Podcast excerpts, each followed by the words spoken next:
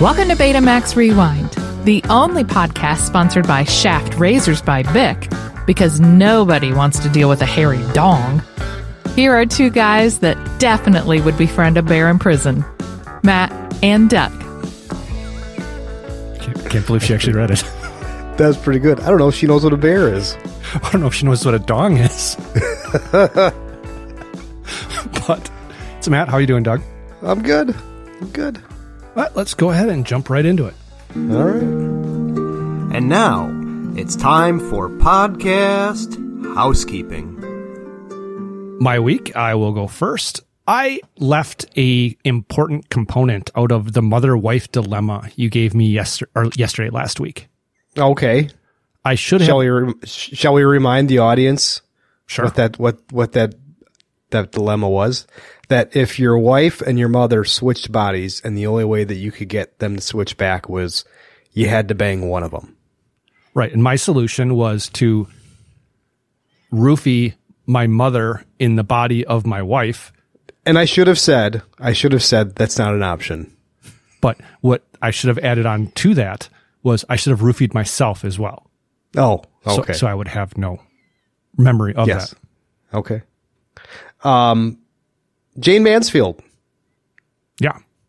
killed in 1967 while rear-ending a semi-trailer because visibility was poor because somebody was fogging for mosquitoes.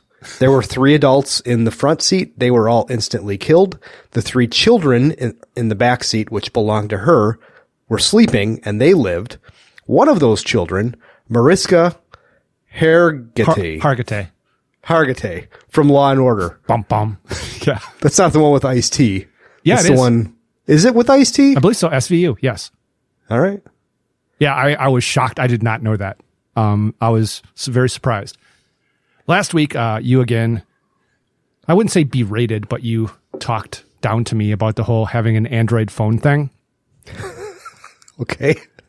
so my mother was having a problem with her phone, an iPhone, and they're both my mother and my wife are asking me to fix them. Like, I don't know. I don't deal with fucking iPhones. Okay. So rebooted it, didn't fix it. You know, logged out of the app, logged back into the app, that fixed it. And they said, "Well, why did it happen?" I'm like, "I, I don't, I don't know. I mean, just just be happy that I fixed it. That's that's as far as I can Yes. go with that thing." Yes. Uh, the dad in the Flash in the Justice League. I said it was Billy Cundiff. Yes. Billy Billy Cundiff is a former NFL place kicker. The fella that I was thinking of is Billy Crudup. Yes. Who played uh, Prefontaine, I believe, in the movie. There's a couple people that played. There's a couple people that played Prefontaine. Yeah, there were two movies that came out right around the same time, which Yeah. I, I, I just can't imagine that there's a huge demand for movies about him. Well, you had, you had you had two asteroid movies come out at the same time, different but the same. Yeah, but I think that's a little bit bigger of a that's a wider net draw wise. I suppose. Yeah. Last week, uh, we talked a little bit about how we did not understand how somebody could get a blowjob after a date where people didn't hit it off. Yeah. So I actually reached out to um, that person in, in particular, and she says, "Yes, I call it a party favor and move on." Jeez. But she said she no party. longer does that. I want a party favor. Well, I've seen her eat an ice cream cone. Yes, you do. so. Um, we talked about the Flash, how we both watched the Flash, and we failed to mention that at the end, spoiler alert, if you have not seen the Flash, Skip fast ahead forward thirty about- seconds. Yeah, about- yeah, 30 seconds, 60 seconds, that they brought back a bunch of alternate universe. What's the, what's the word I'm looking for? The uh, multiverse Supermans. And you had Christopher Reeve and Supergirl in there. And, um, you also had the never made Nicolas Cage from the Nicolas Cage Superman. right. And there's a funny story about that. That Kevin Smith was on stage and he was telling this how he was writing the script for that. And the, I think producer or the head of the studio was questioning him about it and wanted to have A Superman fight a giant spider. It was never made. And then that producer went and made The Wild Wild West with Kevin Kline and Will Smith, and what was in that movie? Giant spider. Yep. And what was Nicolas Cage fighting in the multiverse of this of the Flash? I did not even catch that. Was it a giant spider? A giant a giant spider. okay. So a little little inside Hollywood there. I thought that was pretty clever. Uh, that, that's not the thing I thought you were actually going to talk about. I thought you were going to talk Oh. about like the, the very end, but that that's okay. It's not a big deal. Oh, with George Clooney. Yes. I thought that was the nice. Fuck. Yes. So poutine, I think I got the actual makeup of what poutine is a little bit wrong. It is a dish of French fries, cheese curds, topped with brown gravy. Yeah. See, I'm not a, I'm not a fan of gravy. Ever since I was a kid, never liked gravy on my mashed potatoes or pot roast or anything. I I got over pot roasted when I was a kid. That was kind of a staple in our house. Okay. the old man would just he that my job was to peel the carrots and cut them up and throw them in the crock pot along with potatoes and onions and then he would throw a big hunk of meat in there and then when we came home we had a pot roast i fucking hate pot roast just the smell of it fucking disgusts me I like it as long as it's not too dry. That's usually the problem is it gets too dry. you gotta just saturate it with ketchup Not ketchup, but okay, sure. Okay. i have nothing i have nothing else for housekeeping Okay, in in your Android clip once again last week, the guy says you can use my basketball goal. yeah that was kind of weird Yeah, Uh, I thought that was a little bit off. Um, talked about Brian Cox. Does he do the voiceover for any fast food restaurants? You could count how many sesame seeds there are on top of the hot and deliciously juicy quarter pounder. Or you could just eat them. The hottest, juiciest quarter pounder yet. It's perfect. Made perfecter. Ba-da-ba-ba-ba. Yeah, he, he, he's pretty much a whore. yeah when is the last time you ate at mcdonald's uh, Ate in a McDonald's. Been a long time. Last time I was in the uh, McDonald's was two days ago. to take a dump Yep. That'll come up in just a minute. Okay. Yeah, I, I think the only time I ever eat McDonald's now is sometimes on the way home from the Shangri-La. I'll stop there for breakfast. That's about it. Nothing else. okay, uh, John Denver, Charlie Rich discussion. Uh, one of my two sons was familiar with John Denver. The other one was not. Okay. Uh, John Denver did indeed do Christmas with the Muppets. Yes. On the first day of Christmas, my true love gave to me a That's John partridge Denver. in a pear tree. Yeah, we're not gonna have to listen to the whole thing, are we? No, that's Kermit. Okay, that's enough. That's enough. Uh, we talked a couple times about Kiss last week. Uh huh. And I said that the, my first exposure to Kiss was on 321 Contact, and you talked about their movie. This has little snippets from both of them. All right.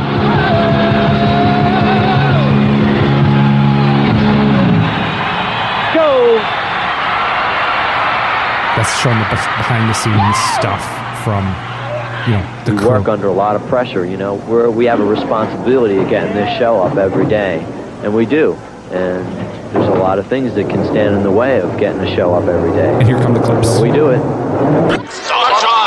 No gratitude need be voiced. Your mind speaks to us. You're looking for someone, but it's not Kiss. He was here. It's it, that movie's hilarious. It's so terrible. Yeah. I don't remember it at all. Uh, Lynda Carter was 50 when Super Troopers came out, It's my age. Yep. Age appropriate. and then we have Waffle. Waffle. At least one of these is legit. So, spoiler alert: there's more than one. No. So here's all the first one. No fatigue. I mean, a little bit. Oh, there's my waffle. Yeah. Can't really question that one. but No. here- here's the second one. Have you ever done that? Like walked into some place and then you end up going to the bathroom and you realize you have lipstick all over you? Uh, no. I, well, I, I, when I worked at the gas station, I, um, came to work and walked in and didn't realize that I had had a hickey on my neck and the hickey was purely by accident. You inquired about lipstick. Right. So that does not count. Okay. Okay. Fine. Anyway, moving on. Hey man, what's new now? What's fucking new now? Oh, yeah. I probably probably got to actually do this part first. Sorry. That's okay. It's only been a week, Matt. Who did better? Was it Doug or Max? Some of these are good. Some of these are not. Um, All right. so here is the first one, and it is me. Yes. The end came very, very quick. He was dying for years. but the end, the end was very quick. Sure, but uh, the end was very, very sudden. He was in intensive care for eight weeks. Yeah, but I mean the very end, when he actually died, that was extremely sudden. Eh, yeah. Uh, next one's also me. Beer! Beer! What don't you get? Beer. Beer. Beer. Okay, no, what don't you get? But other than that, it was not not terrible. Yeah. And and and the news on on uh, what's his face, Danny Masterson, Yep, thirty years. thirty years. Yep, That's rough, man. yeah. Um, and he did, he got letters of support to the court in his sentencing from Ashton Kutcher, Mila Kunis, um, the mom, um, the guy who played Red, and uh, oddly enough, um, Gino Ribisi. So Giovanni Giovanni, Giovanni yeah, Ribisi, Yes. not Topher Grace. Not and that Topher was Grace, kind of the thing. Like Topher Grace left before the show was done because the rumor was, oh, he's too cool for that 70s show. No, I think he saw the writing on the wall with that dude that he was a scumbag and didn't want anything to do with him. right. Uh, the next one is you. You can lead, you can lead a horse to water, but you still got to step on a stool when you fuck it in the ass. You know that saying, you can lead a horse to water, but you still need a stepladder to fuck it in the ass. Pretty close. And, and you said that was in the third season of Loudermilk. Is it? It is in the very last episode of Loudermilk. Oh, okay. So season it was three, the third season. episode Yeah. 10. uh, next one is me. Littering and littering Smoking and Smoking reefer. yeah, smoking the reefer. Littering and. Littering and. And, uh, Littering and littering and, uh, littering and, uh, littering and, uh, littering and. Okay, I, I don't know why it did that. So wasn't that good anyway. All right. The next one is also me. What is this? What is this? What is this? What is this? Really working our way through those Eddie Murphy routines. Yeah. Uh, next one is also me. Da, da, da, da, da, da, da, da, da, da. I Do don't know, man. Run, run, the do, run, run. Shaun Cassidy.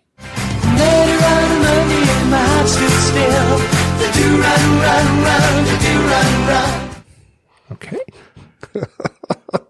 Teenage heartthrob Matt. Yeah. The next one is you. Ooh, now some fun for both of us. Oh, now some fun for both of us. Get back in the car! It's not bad. yeah. Uh, next one is me. Open bar, dude. Open bar, dude. Uh huh. Uh, next one is also me. Hey, hey, bear fucker. Bear. Yeah. Yeah. Yeah. Bear fucker. Do you need assistance? Yeah. I had to leave in the sounds of the bear. Sure. Uh, the next one is you, which is so so ingrained in cultural awareness that you you should be able to hit this one spot on. I did it by watching you, Matt. I learned it by watching you. Learned, not did. oh, okay. Uh, the next one is you. Roadhouse. Roadhouse. it's pretty good. And then the last one is me. Is it the ride of the, is it Ride of the Valkyries or Ride of the Valkyrie?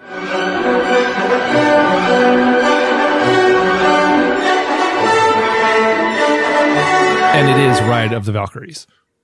Yeah, it is plural. Yes. So I, all I can picture is the helicopters whenever I hear that song. Mhm. There's a t-shirt that I want to get that's got Charlie Brown in green fatigues and he's carrying a surfboard and it says Charlie don't surf. Okay. Okay. it's from Apocalypse. That's I, right. I You've know never it's from seen a- Apoc- I know. I know enough. It's like I smell. I love the smell of napalm, and then I know enough about it, and I've Yes. seen bits and pieces of it. So, all right, all right. So call it. Uh, look, uh, you, you had, you had quantity, but my German, I think made it a tie. Okay, I'll I'll I'll take that. Uh, I'll, I, I will now move on to. Amen. Okay, so we already heard it. Yes. My big thing was I went on a short vacation with my wife down to the Bourbon Trail in Kentucky. And most of these things will be related to that. Mm-hmm. It was supposed to be four couples. And okay. of those couples, I had met three of the people before. Mm-hmm. But I was a little bit worried because when it, it's couples like that, I'm just afraid I'm going to embarrass Jen. Not intentionally, just by who I am. Okay. but a couple people had to cancel. So it ended up just being two couples Jen's uh, college friend and her husband. Uh huh. And we went down there, and first night, we, we drove down on Wednesday, and then we met at a bar. And then, so we're at this bar, and everything down there is bourbon related or, or whiskey. Mhm. And we're at this first bar, and we're just ordering a drink before we go to dinner. And everybody's drinking straight bourbon or straight whiskey. I don't like that. So I ordered a whiskey sour. Mm-hmm. And I see them making it and they're kind of carrying it over and it's in a margarita glass. Okay. And then they put Here's it. your, yeah. Here's your Shirley Temple, sir. Yeah, exactly. That's kind of how it made me feel. But they had this machine, and this is 100% true. They had this machine that they stuck it in and it foamed the top of it and it printed an image on the foam. Really? Yeah. And to go with the fact that I was drinking this thing out of a margarita glass, the, the picture was of somebody sucking a cock. So that made me feel bad. Are you serious? No, it was actually a like waves or some bullshit. But Oh, all right.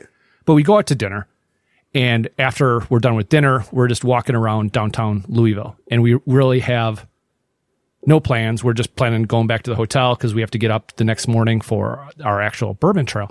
And as we're walking down the street, there is this lady. She kind of reminded me of Vernell in a way. Okay.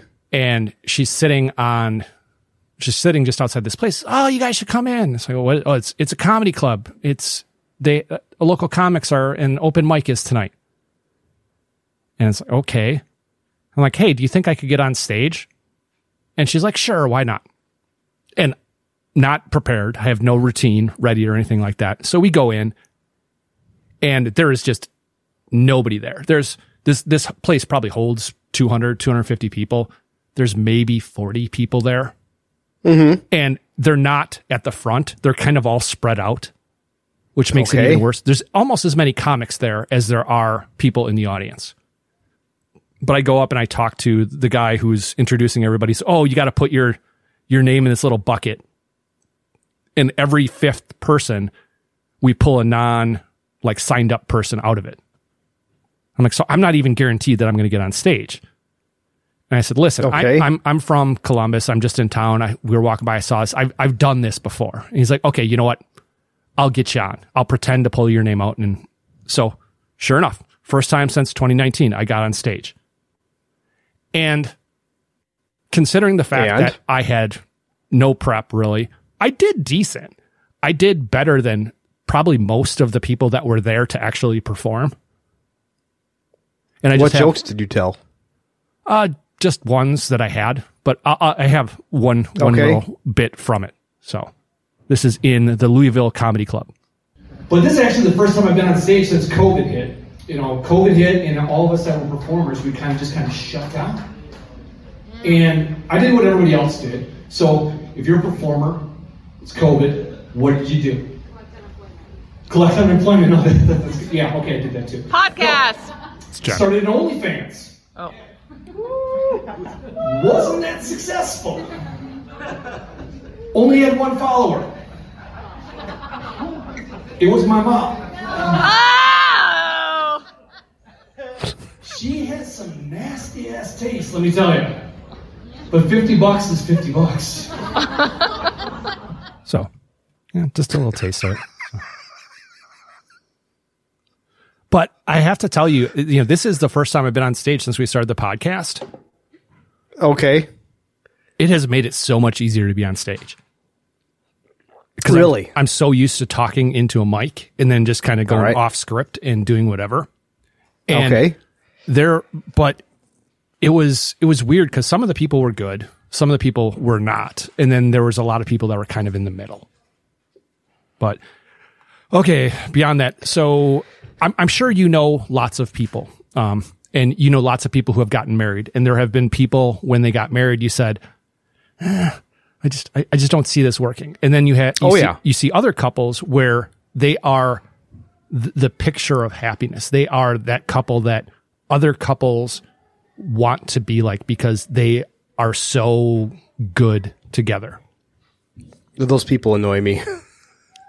But Jen is this is the first time she's seen her friend in a couple of years and they're just kind of catching up and another one of their friends had gotten divorced. And Jen had no idea. And this was a, a couple that I, I knew. I knew both of them. I still do know both of them. And bas- basically what happened was he was having an affair with someone that worked for him that was 20 years younger than him. Ooh, that's rough. But his wife also worked with them. And this 30 year old, 32 year old, whatever, has two kids that are really, really super young. And it's like, wow. hope hope it was worth it. Must, she must have been a sweet piece of ass. Well, I, you know, it- we're talking about it. Like, I don't understand how it happened. I'm like, well, I haven't seen pictures of her, so I can't say. Well, I'm under the assumption that people tend to stray from their marriage because they're lacking something and somebody else is willing to provide that. Provide that. so I, it, it takes two people to cheat. It really does. It takes two people to fuck up a marriage. Most of the time. Most of the time. There are times where you just have somebody who's a fucking asshole, woman or man, that just decide, yeah, this isn't for me. She, yeah, she provides everything, but I just don't love her because whatever. She, Right. uh, her, her tits aren't big enough. She's whatever. I eat, she doesn't suck dick. Who knows? But most of the time, it takes two people to fuck up a marriage. Right. And th- so then we actually go on the bourbon tour thing and I'm not feeling great.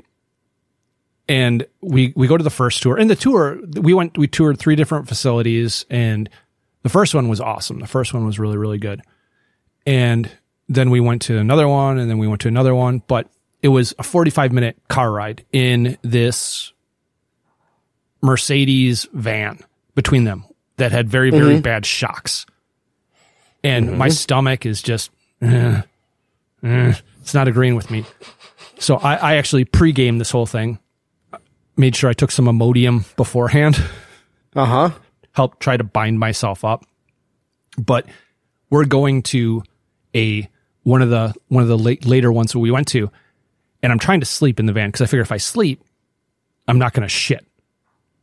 And I couldn't sleep because it was jostling us around so much. And I'm I look at my phone, and I look at the directions to the place we're going, and we're still 35 minutes away. And I just kind of look at Jen and I said, "W- w- "We're going to have to stop." And she said, "How bad is it?" It's, it's- it's not good. and I'm thinking, this is going to be the thing that is like the remembered part of this trip. It's me shitting my pants in this van. Oh God. But we went to, we stopped at a McDonald's and I ran and, and used their facilities. Well, did you hear about the flight from Atlanta to Barcelona? No. That they got two hours away from Atlanta and somebody had uncontrollable diarrhea and like shit down the aisle. Mm. There's pictures of it online and they, they, they turned that flight around. It was before they hit ocean, but they had to turn that flight around and go back to Atlanta. That would fucking suck. Yeah. Yeah. And you're that guy forever. Yeah. You're, you're that guy. Uh huh. So the last thing from the Bourbon Trail is because I wasn't feeling great after we got back after the the tour, I stayed in and Jen and the rest of them went out for dinner. And Jen's friend that has known her for a long time, she said, "Is Matt okay?" Said, well, it's just stomach substance. No, no, no, no. I mean, just in general. Okay, say more. Well, looking back at all the pictures from the last couple days, he, just looks weird in every picture. He doesn't smile. and Jen's like, that's his thing. That's his thing. because I actually at one point caught her trying, not Jen, but the other girl trying to like secretly take pictures of me. While you were smiling? Yeah. not going to happen. Oh, that's awesome. Yeah, that's your thing. You don't smile in pictures. It's kind of a dick move. But the last thing is, I'm sure you've seen Facebook suggestions to you, people that Mhm. are suggested to you. Mm-hmm. So there's this one person that has con- continuously popped up over the last couple months. He's always at the top of the list of Facebook suggestions. About five years ago, when I was working at NetJets, I was sitting at my desk and I got a call on my phone, which is weird because I never got a call on my phone, and said, "Hey, just so you know, um, somebody hit a bunch of cars in the parking lot. Wanted to let you know." Okay, fine, whatever. I, thanks, bye. And then they called me back. They said, "Oh yeah, your car was one of those cars." I'm like, "Well, you could have led with that." Yeah. So I go down and my car was the the bumper was torn off. Apparently, someone had gone to lunch and just gotten hammered, and came back to work and hit five or six cars in the parking lot. Wow. And he got fired immediately and arrested. Yeah, that guy's the number one on my Facebook recommendations for friends, which I thought was a little weird. Mm-hmm. And then the other one is Ricky's brother. Which Ricky's which which brother? Jeff. Oh, the one that's that's married to your ex. Yeah. And good enough guy. I, have never been suggested. I I've never su- been suggested him before. Yeah, it just and the thing is, I would put it out there, but he'd he'd go why, and I it, it's there's nothing against the guy. It's just it's just weird that he would come up because we don't travel in the same circles at all. But you have some mutual friends. Not many. Well, and it's possible that he checked you out. That his wife said, "Can you check out Matt his page, see what he's up to?" Just curious. Still not smiling in any pictures. So that's it for me. No, Go ahead. No. Uh, yeah, it's September, so every fucking day is Groundhog Day. It's just time, you know, wake up, time to make the donuts. I get really tired uh, of doing it. Um, but uh, because of COVID, uh, two weeks ago, and then my missus, it took her forever to fucking get fixed from COVID. I mean, she continuously had a fever up until two days ago. So I just, I haven't been drinking. I haven't had a drink in two weeks. Mhm. Lost 10 pounds. Wow. How much you drinking, man? well, that's, that's the thing. It's, I was drinking kind of a lot, like five, sometimes six nights a week. Most times it was two cocktails. Uh, so yeah, or sometimes three cocktails, depending on the night. And, uh, I feel pretty good, man. I mean, there's a possibility I, I may have a drink tonight, but it's not one of those things where, ooh, I'm really looking forward to having a drink. Whereas most nights I was. Kids go to bed. Ooh, I get to pour myself some bourbon over some over some ice. Really looking forward to that. Two weeks go by. Yeah, really not looking forward to that. I'm I'm almost thinking of maybe embracing sobriety for a while and see what happens. Uh, cause I've been sleeping better. And like I said, um, I had several people comment, have you lost weight? Like, I don't think so. so then I went and weighed myself and shit. Yeah, I lost 10 pounds. It's kind of crazy. What, what's the longest that you think that you've gone without a drink since you started drinking? Mm, like, what age would you say? 21? Once you started drinking consistently, like it would be a weird week that you did not drink at all. So probably mm. College, 21. I don't know. You know, I, I really don't know because I think for a while there, before I had kids, it, probably a couple of weeks that I wouldn't have a drink because I had no reason to drink. I had, I, I didn't need to drown my sorrows of being, having children. Longest I ever went, I, I didn't drink for a year. I remember you, uh, that. I remember that. And uh, before you continue, I would be remiss if I did not address this. Uh, it was raised to my attention that it is unexplainable and unforgivable that I have not used Work, work, work, work, work, work, work, work, work. Help. with you talking recently. So, oh, that's all right. from Sandy, who Sandy, by the way, did not get the email apparently. So, Yes. anyway, continue. Uh, and then yesterday, working and come back to my car and I've, I've got two missed calls from my wife. And then all of a sudden I see a text that my youngest broke his wrist on the playground. And then she was on her way to pick him up at school and take him to the hospital. Hmm. So that was, that was great. That was at 1.30 and they didn't get home until nine o'clock last night. So yeah, he's got a broken wrist. He's got a cast on his left wrist for six weeks. I, from all accounts, he was super brave trooper and asked lots of good questions and, uh, got some morphine, morphine. So I'm a little bit jealous there. And then he got ketamine, a little bit jealous there. Uh, and when he woke up, I guess it was just kind of a comedy act. Just didn't know where he was. Didn't remember breaking his arm. And just, you know, yes, wake up and go, I love you, mom, and then pass back out. But yeah, I was in fifth grade when I broke my, my left wrist. So, uh, I guess that's a, that's a Bertram family tradition. Only thing I've ever broken was I broke my nose. I was at, uh, Did it used to be smaller? used to be straighter, but I was at, uh, Buchek's house and we were fucking around and this was like the heyday of wrestling. Mm-hmm. And he lifted me over his shoulder and like dropped me. You know, what is that called? A suplex, I think. Ah, yeah, something like that. Came down and just, my nose wasn't, it wasn't bleeding. It was actually spraying blood. That's how much it was. I mean, it wasn't like coming out in like a pour. It was actually a geyser of blood. That's awesome. And got it fixed, whatever, and then didn't go home. And then I got home and I had, you know, blood all over my shirt and stuff. And what happened? Oh, we were wrestling. I think I broke my nose. And my parents were pissed, so they didn't take me to the hospital. that was your punishment? Yeah. Wasn't important enough to come home. You don't get to go to the hospital. Oh, all right. Yeah. And that's, uh, you know, really it. I- Fantasy I, did football? have an, in, if- yeah, yeah, drafted a team. I mean, bleh, it's, nobody wants to hear about your fantasy football team. Nobody, like, when you wake up in the morning and somebody says, wow, man, I had a really bad dream last night. My reaction is, oh, and I just walk away. I don't want to hear about your dream. Took me exactly one game to get my first game of the NFL season wrong. What do you, oh, really? You called the Kansas City Chiefs?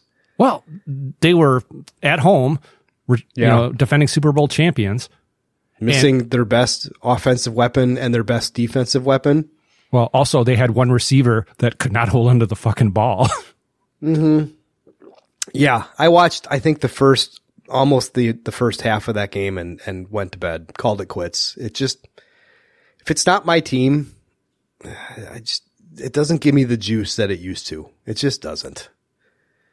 Okay, ready to move on? Uh, yeah, I am ready to move on.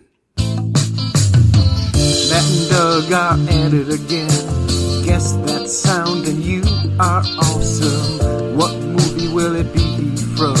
I really wanna know. Okay, so this week is my week, so it is my Mhm. sound. Mm-hmm. Oh fuck! And what? Did you pull an '80s sound? I was supposed to do one from the year of the movie, wasn't I? God damn it! Fucked up again, didn't you? No, I I did, but actually, it was going to be something different. But And what movie? What year did this movie come out? 17? 2017. All right. So this sound, and that's going to be tough because you haven't cataloged a lot of sounds from 2017. Right? Meaning you haven't seen a lot of movies multiple times to go, oh, that sound is from that movie. Yeah, I, I think this is. I think this week is this is the most current film we've done. Possible. When when was Solo? Actually, Solo was probably after this. Yeah, maybe. Eh, whatever, doesn't matter. Okay, so three clips. Um, Mhm. I will explain to you why it's this one if you don't get it. Um, but Okay. it wasn't going to be this one. It was going to be something else. So All here's right. the first one. Hmm. Don't worry about the trophy.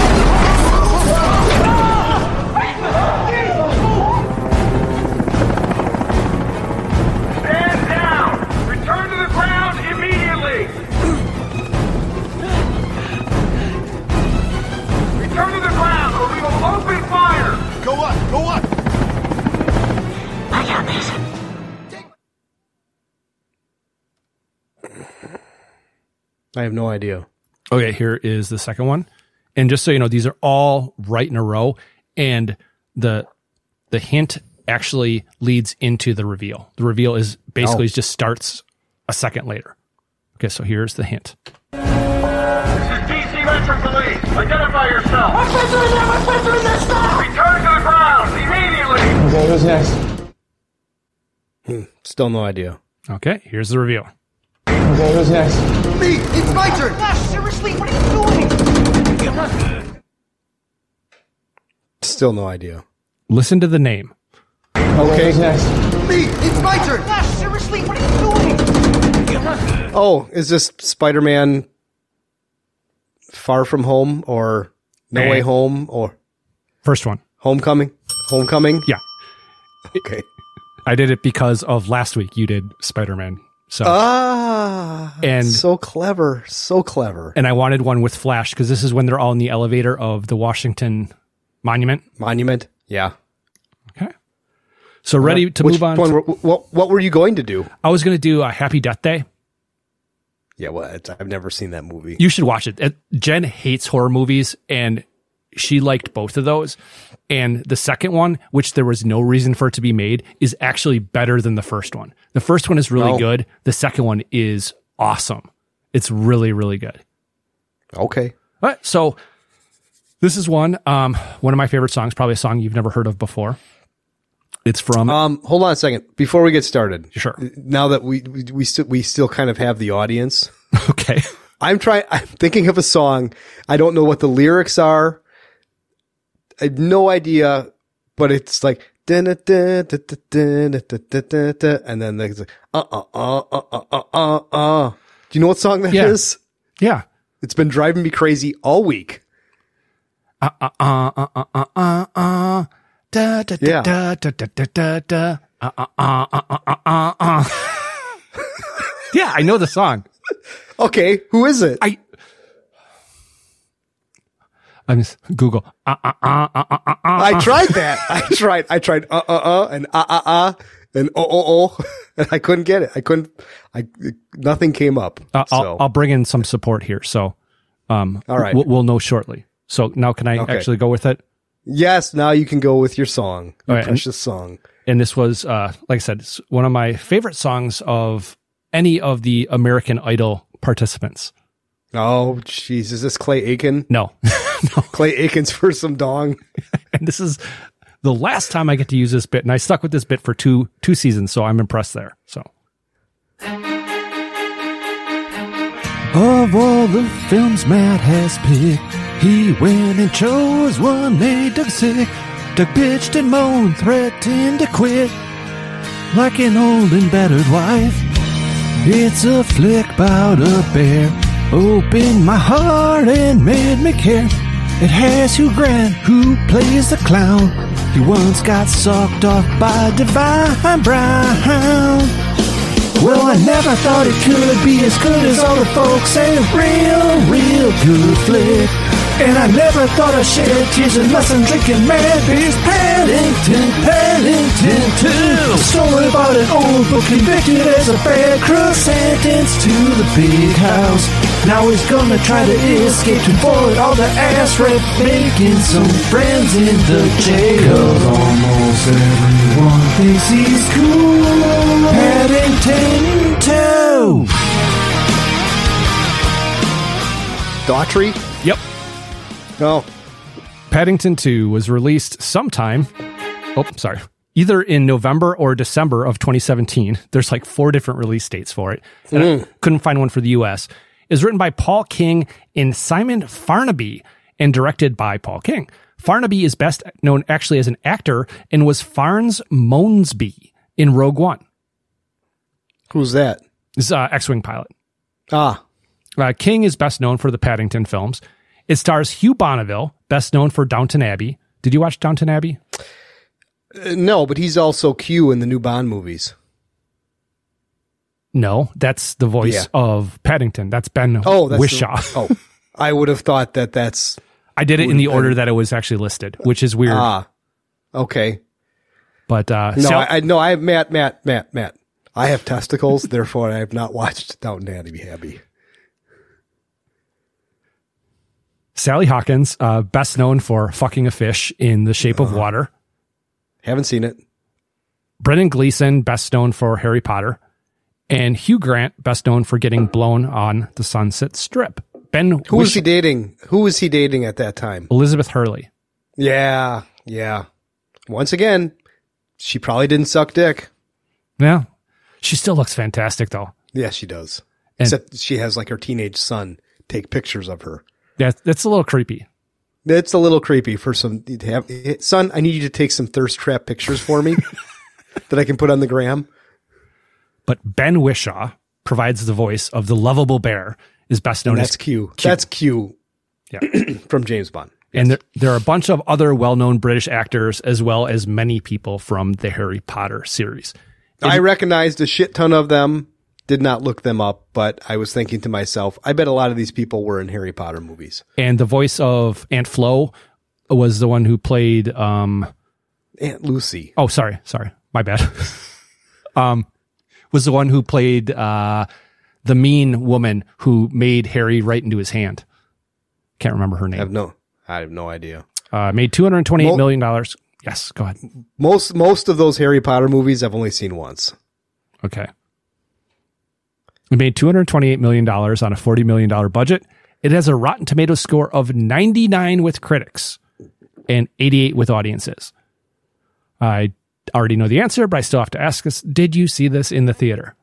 No, I saw the first one in the theater with a kid or kids. I can't remember. And it was a rather enjoyable little family film. I don't remember much about it other than I think he comes down the stairs in a bathtub or something like that in the first one. I've never seen the first one. Oh. And um I have not seen one second of this of this one. All right, but I was going into this film with high expectations just because of everything I've read about it, everything I'd heard about it. But the the movie starts and it's uh, Studio Canal or Studiac Anal, one of the two. But like that, thought that was funny. Yes, that was good. Studiac anal. so back in high school, it is funny when you hear it, when you hear it come from somebody else, isn't it? back in high school, senior year, I was in English class and we were doing um, sentence construction breakdowns. Uh-huh. And Steve Flash, not to be confused with the Flash Flash, from Spider-Man. but he was uh, he was up there and he was writing his sentence and it was about Venice and it was about the construction of canals. Uh-huh. And I went up and I took the eraser and I er- erased the C. Uh-huh. And I got kicked out of the class for the rest of the semester for that. Did you really?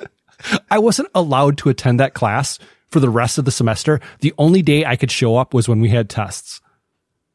And how'd you end up doing in the class? I got an A, but Oh, but how does that work? And that literally, I wandered the halls or just went into various study halls for, for is an that what entire you did? semester. You just went into did you just went in the study? hall? Do you even remember what you did? I left a lot. Probably went and got chew.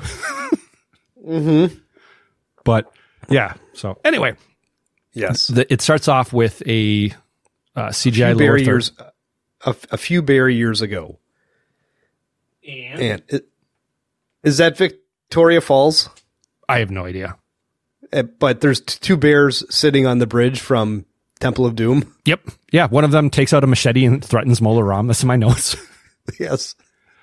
A, couple of them are eating and shooting the shit about London, and the mom sees something. What does she see? She sees a cub struggling on a log. I, and I don't know if this was in the first movie or not. I really don't know. Because I only saw that one once, and I think that one came out in 2014. Right. Do you know how like the bear hierarchy works?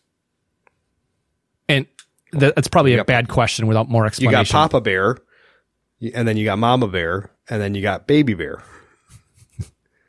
too hot, too cold, just right. No, what I mean Just right. is with with lions, for example, there's ones where the with certain animals the protector is the female, and with certain animals it is the male. I don't know how it works with bears. It's the female. It's the female that I think. I think all the all the fathered male bear does is he's a sperm donor, and then mom goes and fattens herself up on salmon and berries, and then builds a den, and then has kids, and they emerge in the spring.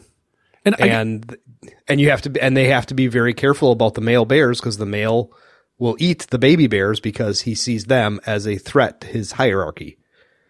And so this actually makes sense then because I thought it was a little bit weird that the mama bear is getting lowered down As Rather- opposed to lowered up. Right. Damn it.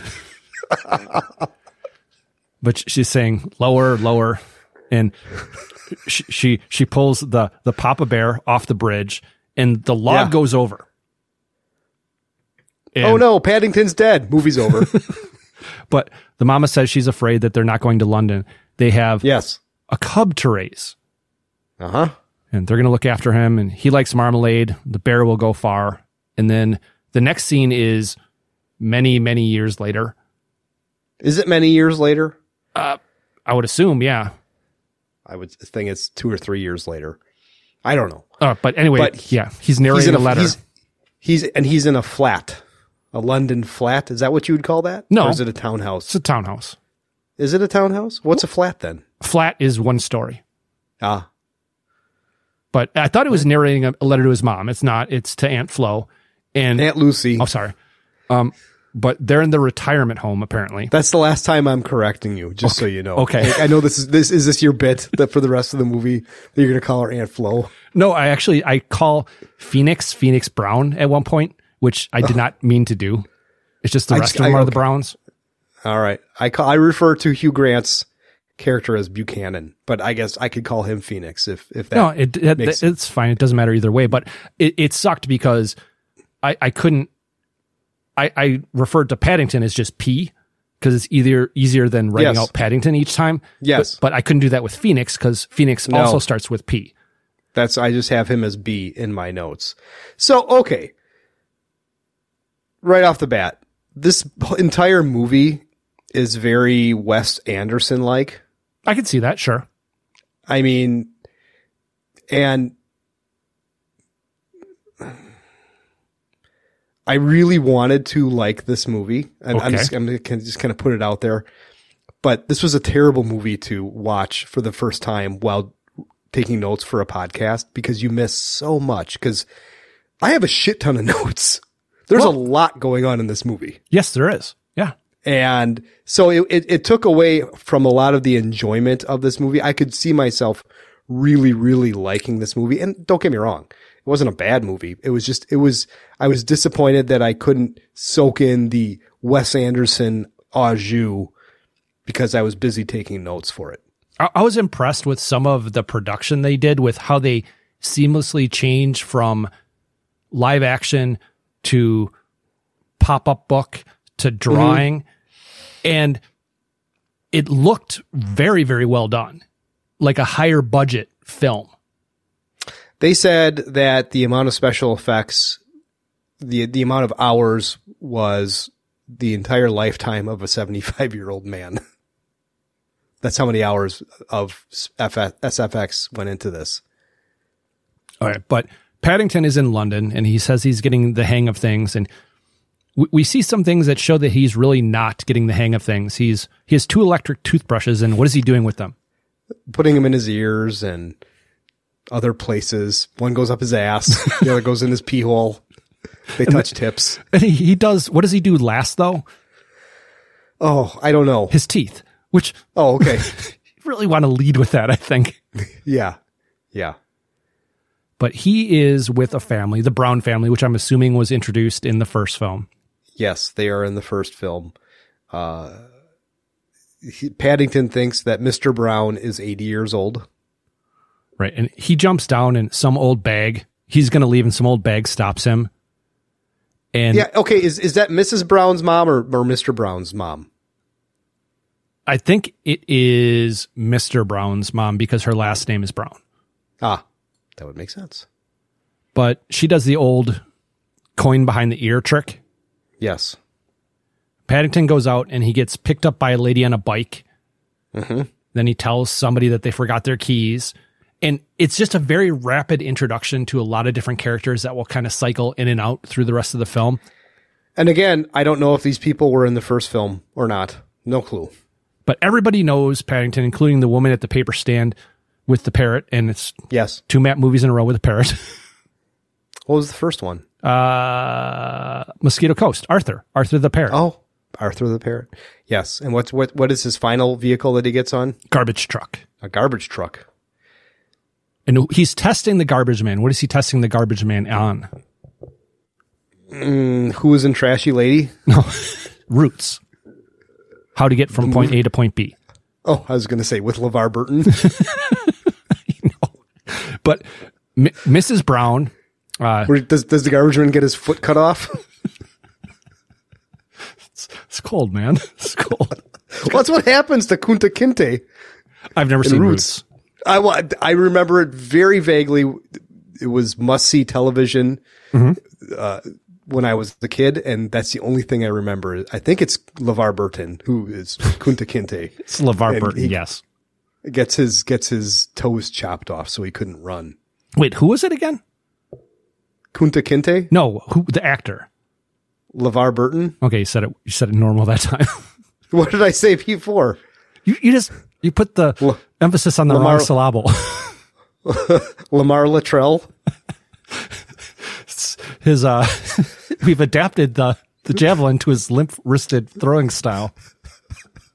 But And then we cut his foot off. Mrs. Brown, who I refer to as the fish fucker for the rest of this film, Please don't. Why? Because that'll get annoying. It'll just get it'll get fucking annoying. Just call her Mrs. Brown. Oh God, not Control F, fish fucker. Found 53 examples. Replace. She's what is she preparing to do? Swim the channel. Yes. Uh, because she's she's bored from from writing adventure stories. And she's also a cartoonist. All right. And then there's the two kids. I refer to them as the sister and the brother. Same here. I daughter and son. And the daughter got dumped by her boyfriend, so she decided that she's going to start a newspaper. And the son was into trains, but he's not anymore because it's not cool. Yeah. Yeah. I understand that. Doctor Who. Yep. Same thing. Yep. Got it. Kids worried about his image. He's not going to Yeah, get a trim no. talking about steam No. engines. And now you come full circle and yeah. There's the dad's at work Yes. and he did not get a promotion. Right. It's like Michael Douglas expecting to get a promotion in Falling down. the Mike. No, the Michael Crichton movie with Disclosure. Demi Moore. Yeah, where he's standing in the crowd. That's that's not how you do things. You don't just make the announcement to the group that hey, guess what? One of you is going to get a promotion, and I'm going to tell everybody right now. That's not how it works. Uh, generally, no. Because No. people can get pissy about that. But he starts going through a midlife crisis and he's uh, Yeah, painting he on buys a. Porsche. he buys a Porsche. had that Porsche for many years. He's doing yoga and all these things, all these things that are being mentioned, the newspaper, the the the trains, the, train. swimming the English ch- channel, the yoga, all this Yeah. stuff is going to come back later. Yes, it is. But he's also a friend. He Paddington is also friends with a dog. And what is the dog's name? Oh, it's a tramp. No, What's the dog's name? Max. Hey, Janelle. What's wrong with Wolfie? I can hear him barking. Is he okay? Wolfie's fine, honey. Wolfie's just fine. What are you? Your foster parents are dead. yeah, the dog's name was Wolfie. Oh, all right. But, uh, But it's a it's a it's a homeless dog, right? Yeah. So, is there such a thing as a feral dog? Because I know there are feral cats. I don't. I, I think all dogs have some sort of cool personality, whereas feral cats are just dicks and will bite your finger and give you infections. Regular cats are dicks, though. I mean, I, I can't count the number of times I've I've seen videos of cats punching people. Yeah, you ever see the videos of the the where the cat is eating and somebody puts a cucumber behind it? oh yeah, it jumps up. Yeah, those are awesome. For some reason, cats don't like cucumbers. Well, that and there's so many videos where there will be a cup or something just off of a ledge, Mm-hmm. and the cat will go up there and look around and just knock it over. Yeah, cats are dicks.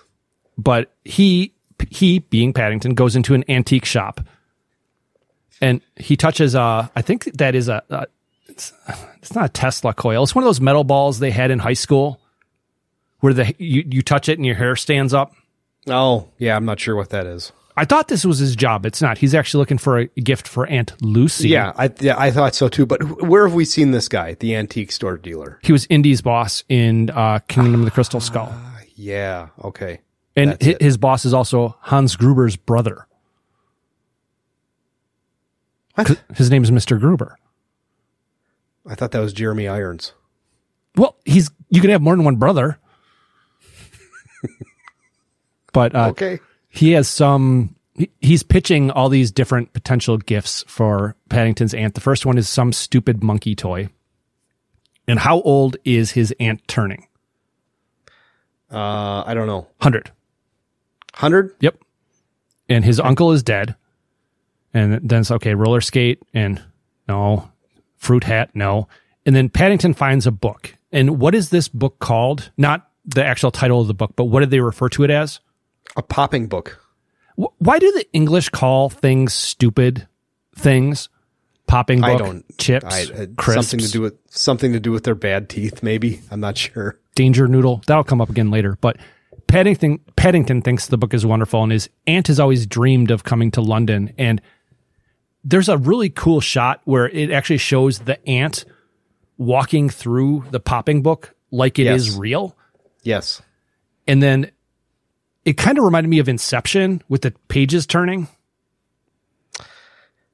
I've only seen Inception once. Well, there's all the buildings that kind of like you know kind of come Ah, over. Boom. yeah. Yeah. but there's Big Ben, Parliament. Paddington thinks that this would make the aunt very happy. It's perfect, but there's one problem with the book.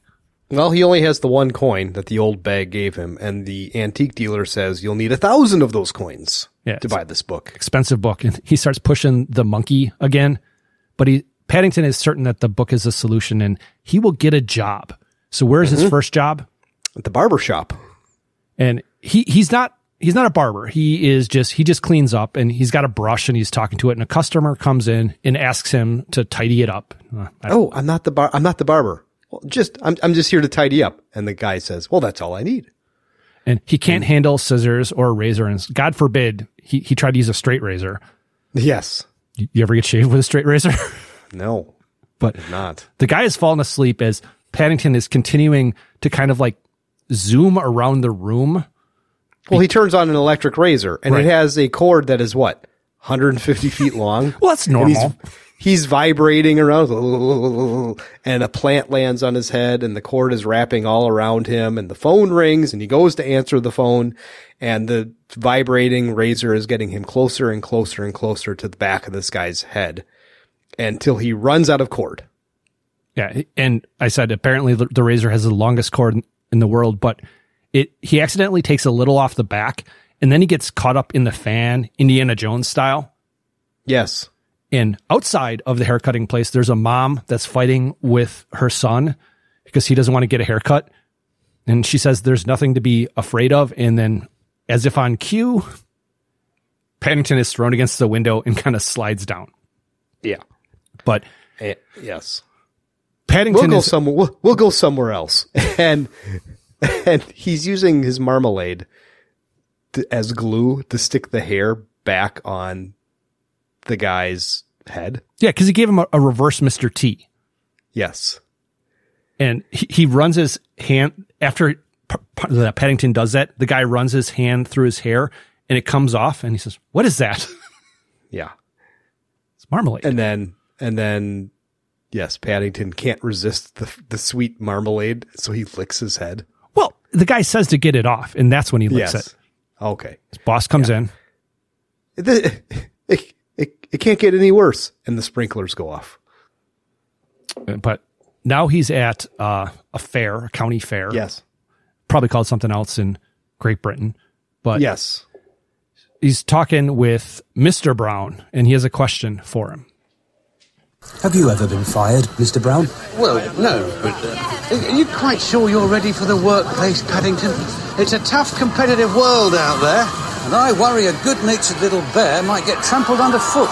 He's right, you know. You can't trust anyone. That's why I'm doing my newspaper alone. Darling, is this about Tony? No. Everything's about Tony, and the only reason no one's helping with your paper is because it's so lame. Well, at least I'm not pretending to be someone I'm not. Nor am I. G-Man. J-Dog. Spudbounce. But Aunt Lucy said if we're kind and polite, the world will be right. At least someone's making oh, sense. Sorry. And you're kind, Mr. Brown, and you made it to the top. I'm nowhere near the top. I peaked in the middle. So now my hair's gone grey, my belly's popped out, and I've started to creep. I, I really can relate to everything Mr. Mr. Brown was saying there. Exactly. Yeah. But But there- because I, w- I wake up every day with something something different hurts almost on a daily basis, and it usually only hurts for a day or so. But I I can honestly say I don't live pain free at all. But during that whole clip, Paddington was eating some caramel apples. Yes, and that'll come back also. Yep. And the the crowd is clapping, and apparently one of their neighbors is performing.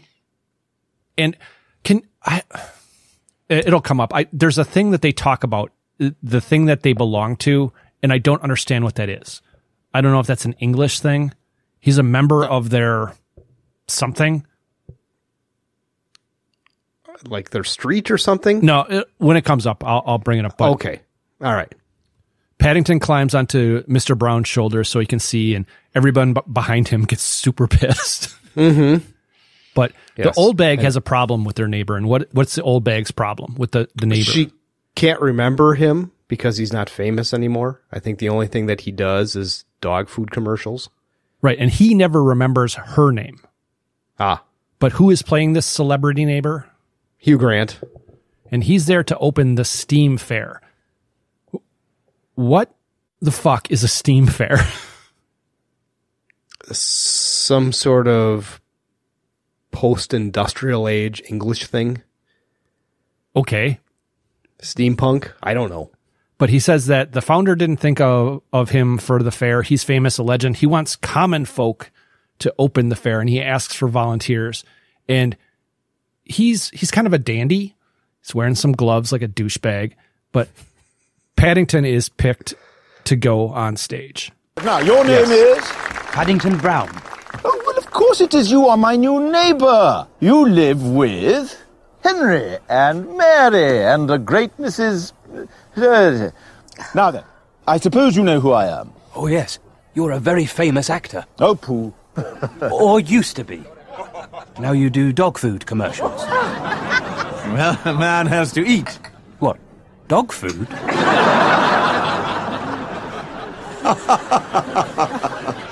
Very, very funny. Anyway, they do say that at Madame Kozlova's all your dreams come true. So, if you had one wish tonight, what would it be? Oh, that's easy. I'd like to get my Aunt Lucy a birthday present. Oh. I've got my eye on an old pop-up book of London. Made by Madame Kozlova, as it happens. The only problem is it's rather expensive, so I need to get my paws on an awful lot of money. Well, I'm not sure that we can offer you that, but we can, of course, offer you oodles of fun. so, if you would like to lend me a paw, we now declare Kozlova's Steam Fair open! Almost almost stopped it in the, the beginning of that clip. Paddington has a solid two or three minutes of stand up there. He's, Yes, he does. He's crushing with the crowd. But this movie, this beginning, is just chock full of You tell me where the nuclear vessels are? because there's another the whole coming back to the the the popping book or uh, Paddington actually referred to it as a pop up book, but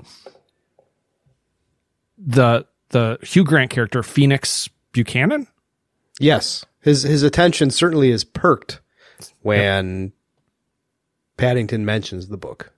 right? And all the rides start, and Hugh Grant wants to talk to Paddington about the book. Oh, where is it? Is that uh, Gruber's Antique Shop? Any advice? No. Stop at the start at the bottom and work your way up. And it gives Paddington the idea to be what as a job. Uh, I'm going to be a, a window cleaner. And the next day, he's setting up his stuff, and this is another Chekhov's gun. He's, he's Yes. he's naked except for his hat. Yes, and he has a, a suitcase with a ladder that comes out of it, like cranks up. I- I don't know how that would work, but um, he can't lift the bucket, and he creates a, a pulley type system to raise the bucket. And it's not heavy enough, and then he picks up a plant. Now it's heavy enough, and up and down, up and down, and the foot in the plant and the water falls on him. Bucket is stuck on his head, but he's washing the window with his fur and his butt. Uh huh. And they sh- show him he's washing windows all over the neighborhood. Yeah, it's sped up footage of him going from house to house washing windows. He uh, goes to a guy, the colonel. The colonel. Mm-hmm. Are you my friend, Jack? Are you my friend, Jack? Got to hang up on you and slowly walk away. yes. But yeah, the colonel isn't interested. He won't pay for it. And Pennington decides he'll do it anyway. And he's washing the windows and it allows light to come to the colonel's place. Yes, the windows are so dirty that the, the entire townhouse lights up after Paddington washes the window and he sees the colonel sees the newspaper lady.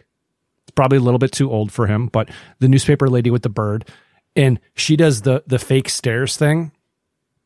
You know what I'm talking about?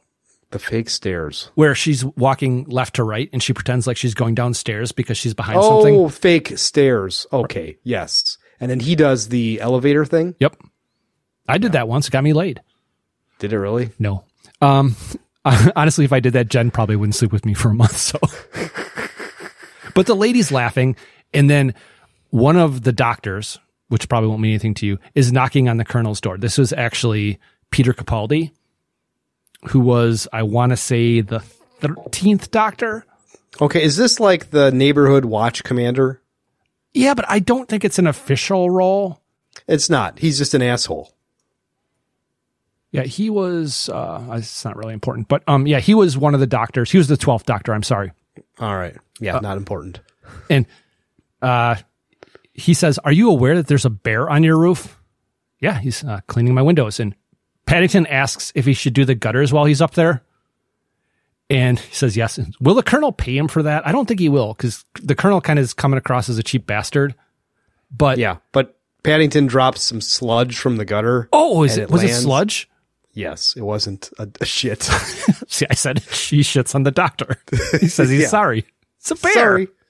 Yes, but then we get a musical montage of he's on uh, what is that thing called? The window cleaning platform.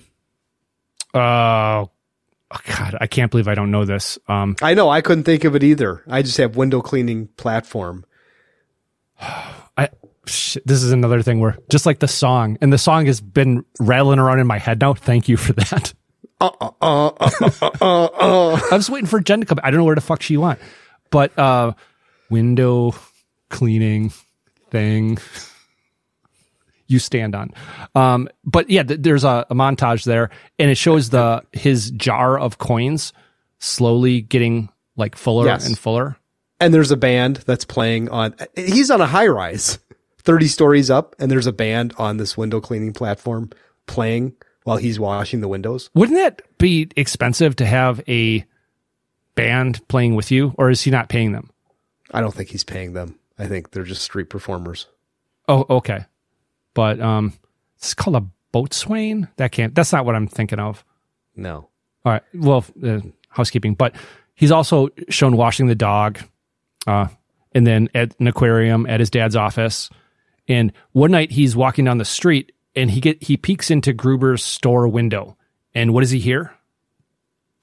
Well, he hears some ruckus going on in there. Glass breaking. Yes. Someone's sneaking into the shop, and Paddington goes in, and the alarm goes off.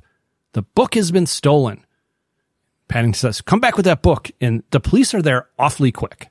Yes. And I, I think the police officer says the suspect is a bear. And Paddington's giving chase, and Paddington whistles, and Wolfie comes, and Paddington is riding the dog. That's got to be Mhm. bad for the dog's back. A bear, a bear on a dog. Yes. But he but gets it's a up- wolfhound. I mean, Yeah. it's an English wolfhound. So, I mean, it's a horse, basically. Yeah. Uh, but I mean, he's homeless, so he's probably malnutrition, you know, malnourished. Malnutritious? Yeah, exactly. Mal- I got, I, I got there, malnourished. yes. But he gets up to the guy with the book and almost gets it. And then the guy somehow ends up on the other side of the river and he, he's riding the dog again. He goes across boats and then he goes through a bunch of shrubbery, Yes. And he comes out hanging onto a bird. a goose. And ha- have you ever seen what the inside of a goose's mouth looks like? Mm, I'm sure I have, but I couldn't tell you off the top of my head. Google it. Google goose mouth. They're fucking. It's the thing nightmares are made of. Uh, like a thousand little tiny teeth. Yeah, it's it's it, it honestly is scary. But the the thief crashes his bike, and Paddington says that that book is for Aunt Lucy. Like that would mean anything to the thief. But the goose is snapping at Paddington, and the dog is kind of running along the shore. And the goose drops Paddington, and he lands on the dog, and the chase continues. The, the thief stops, and he says, "You got me." And then what does the thief do? Um, hold on a second. I was looking up the inside of a goose's mouth. Uh, da, da, da. Oh, he he does basically what um Baylan's apprentice does in the latest episode of Ahsoka. Smoke bomb. Yeah, smoke bomb. yeah. But the the police have shown up and they say this. Hold it right there. Oh, thank goodness you're here, officer. Put your paws in the air. But, but I'm not the thief. I was chasing the thief, and then he, he disappeared in a puff of smoke. Well, yes. And Paddington doesn't understand, and the constable, I'm assuming it's a constable. Hmm, I don't know how English police stuff works, is walking Paddington in cuffs, and all the neighbors are wondering what's going on. The family is distraught, but one person is not. Who is not? Uh, the the neighborhood watch guy. Well, well, well. The truth is out. We opened our hearts to that bear. We opened our doors. Well, you did. I kept mine triple locked in accordance with the guidelines. And all along, it was robbing you blind. Paddington! Oh no! Paddington! No!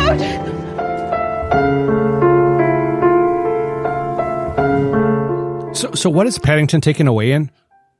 A paddy wagon. Is that why they're called that? No. Okay. Did, did you catch the the Hulk walking away music? yes, I, I will. I, while I was listening to the music, I was going to come back with sounds like the sad Hulk music. well played, Matt. Well played. but uh, HG is talking to himself. Oh, Hugh Grant is I don't I don't know his name yet. Is talking to himself in the mirror. He gets up and he continues to talk, but now who is he talking to? Well, he's talking to the mannequins with all kind that are wearing all kinds of crazy costumes, and he's a little bit crazy mm-hmm. because I think he really thinks he's talking to people. But then he goes on to kind of explain the significance of this book that he wanted so badly. Blessings upon you all. Deepest advice. Thank. I know what you're thinking, Scrooge. It'll cost a fortune, but if I'm right, that is exactly what this book will provide. This is no dusty antique. Hidden on every page, a little lady pointing to a clue. Find all the clues. We're rich again.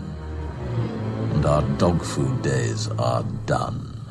And they actually show the commercial with him in the dog costume. Yes. But now we're off to court. Yes.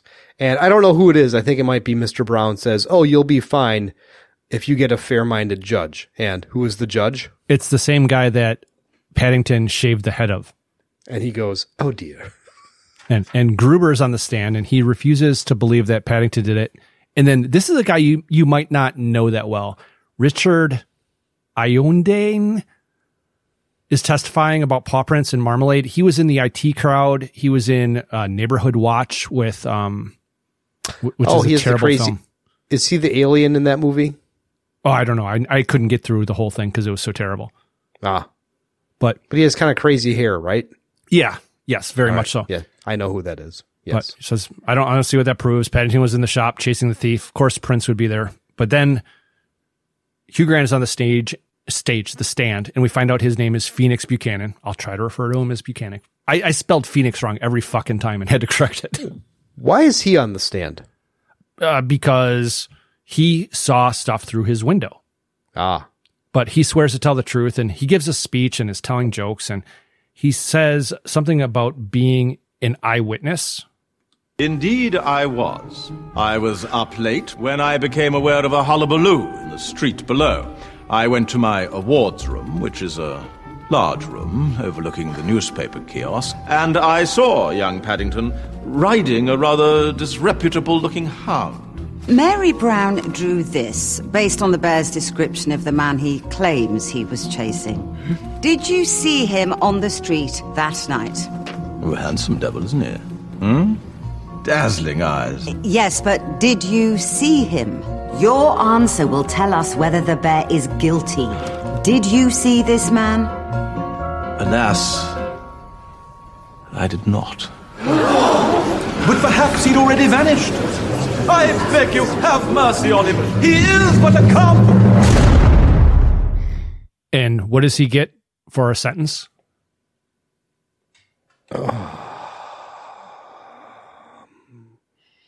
Why do I not have the number of years? Uh, 10 years for theft 10 years. and barbarly harm. Barbarly harm. But in the next thing, he's in old timey prison garb. Yes, stripes with the little striped cap also. And he's put in the cell, and I do believe he asks the guard. Mrs. Brown usually reads me a nighttime story. yeah, sorry, uh, no bedtime stories here. And it's actually a pretty big cell. And he, he climbs up and he is writing to his aunt while he is looking out the window. Dear Aunt Lucy, a great deal has happened since I last wrote. There's been a bit of a mix up with your present, and the upshot is I've had to leave Windsor Gardens and move somewhere else. It isn't quite as charming as the Brown's house, but it's not all bad. It's a period property. In fact, it's one of the most substantial Victorian buildings in London, and the security arrangements are second to none. I'm only allowed to see the Browns once a month. I wonder what they're doing now.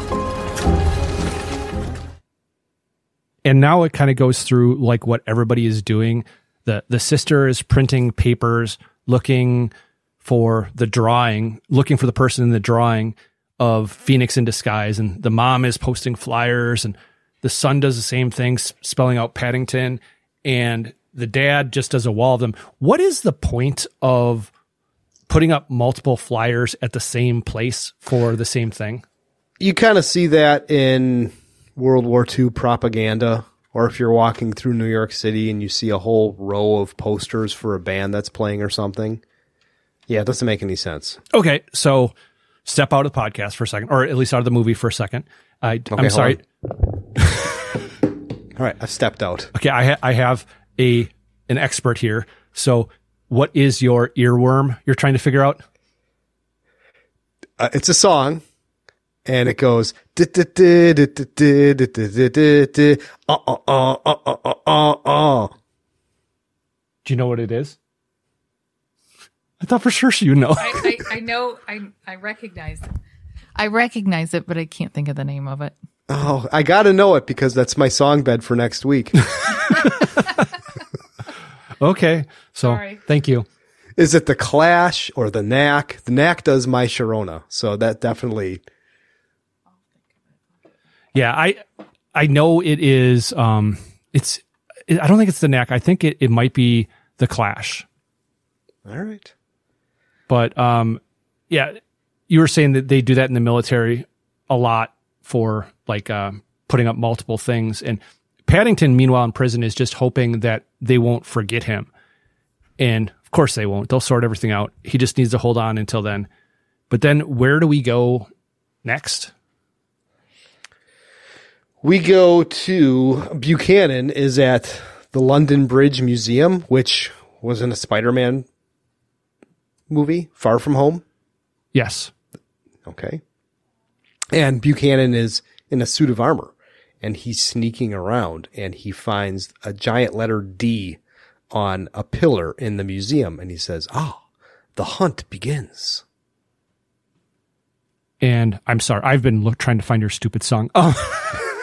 Oh, I don't think it's the Clash because the Clash does um, Should I Stay or Should I Go and Rock the Casbah. yep. What was the other band? Um, not Violent Femmes. Wouldn't be the Violent Femmes, would it? What was the one of Sid Vicious? No. Sex Pistols. Yeah, I don't think it was Sex Pistols. Okay, but um, yeah, the, You know who would know this is our Joey? guest Scott. Oh. Well, maybe Joey. Definitely Scott. He's into all that '70s punk stuff. but his first clue is a D, and Mm-hmm. then we go back to the the big house and Adding, Addington. Paddington is trying to make friends, but he's he's not having a, a good time. Because they're getting ass raped. He's trying to avoid all of that. But a guard is assigning jobs, and This is okay. Have Have you finished watching Mayor of Kingstown the first season? I haven't finished it. We're close. Okay, this jail's nothing like that jail. Well, I, I saw what happened to the um that that poor guy, that poor guy that got transferred around, the guy that Oh. that, that opened up the whole thing, and I I knew exactly what was going to happen when he got dragged under the stairwell. Okay. Oh, it gets worse. Oh. Just trust me, my friend. It it gets really fucking bad. Like, wow, did not see that coming. Well, I didn't see the part coming with um after well when the one girl's kind of being traded away and she's with the Crips and then she's with the Bloods and or actually I think she's with the Bloods and then she gets taken by the Crips after the Bloods shoot up the Crips car yeah. and and then he goes over to um, oh, yeah. The the the the white supremacists. yeah I, I did not see that solution coming and she's No. freaking out because she's like no not here not here he's like don't worry about it and just boom headshot right through the windshield Yeah, yeah. It's it's kind of a crazy show. Trust me. It's hold my beer, Matt.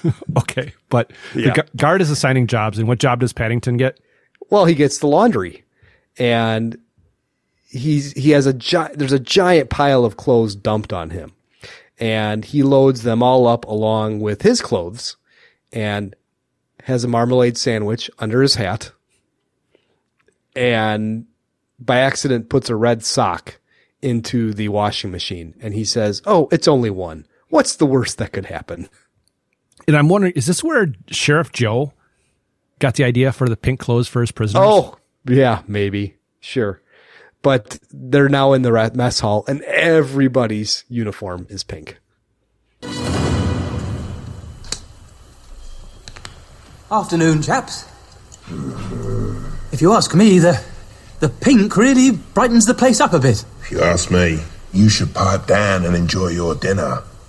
Because it might be your last. Okay.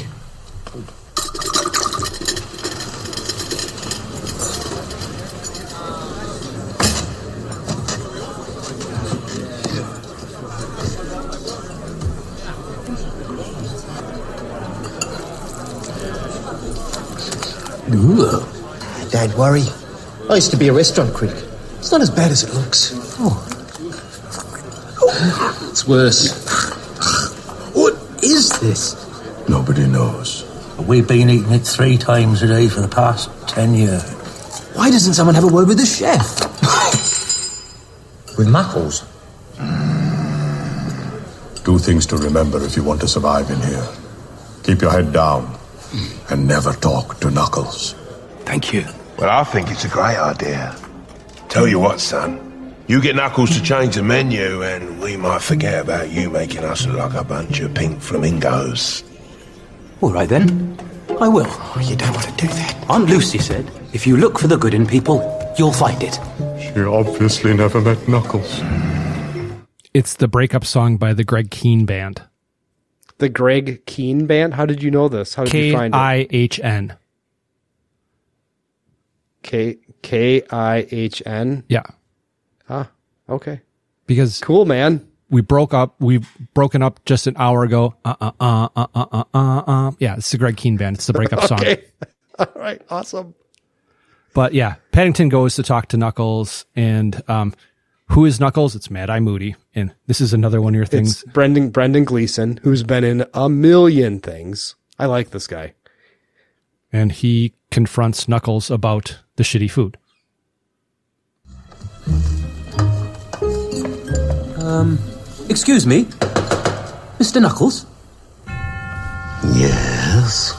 I just wondered if I could have a quick word about the food. Send a medic to the canteen.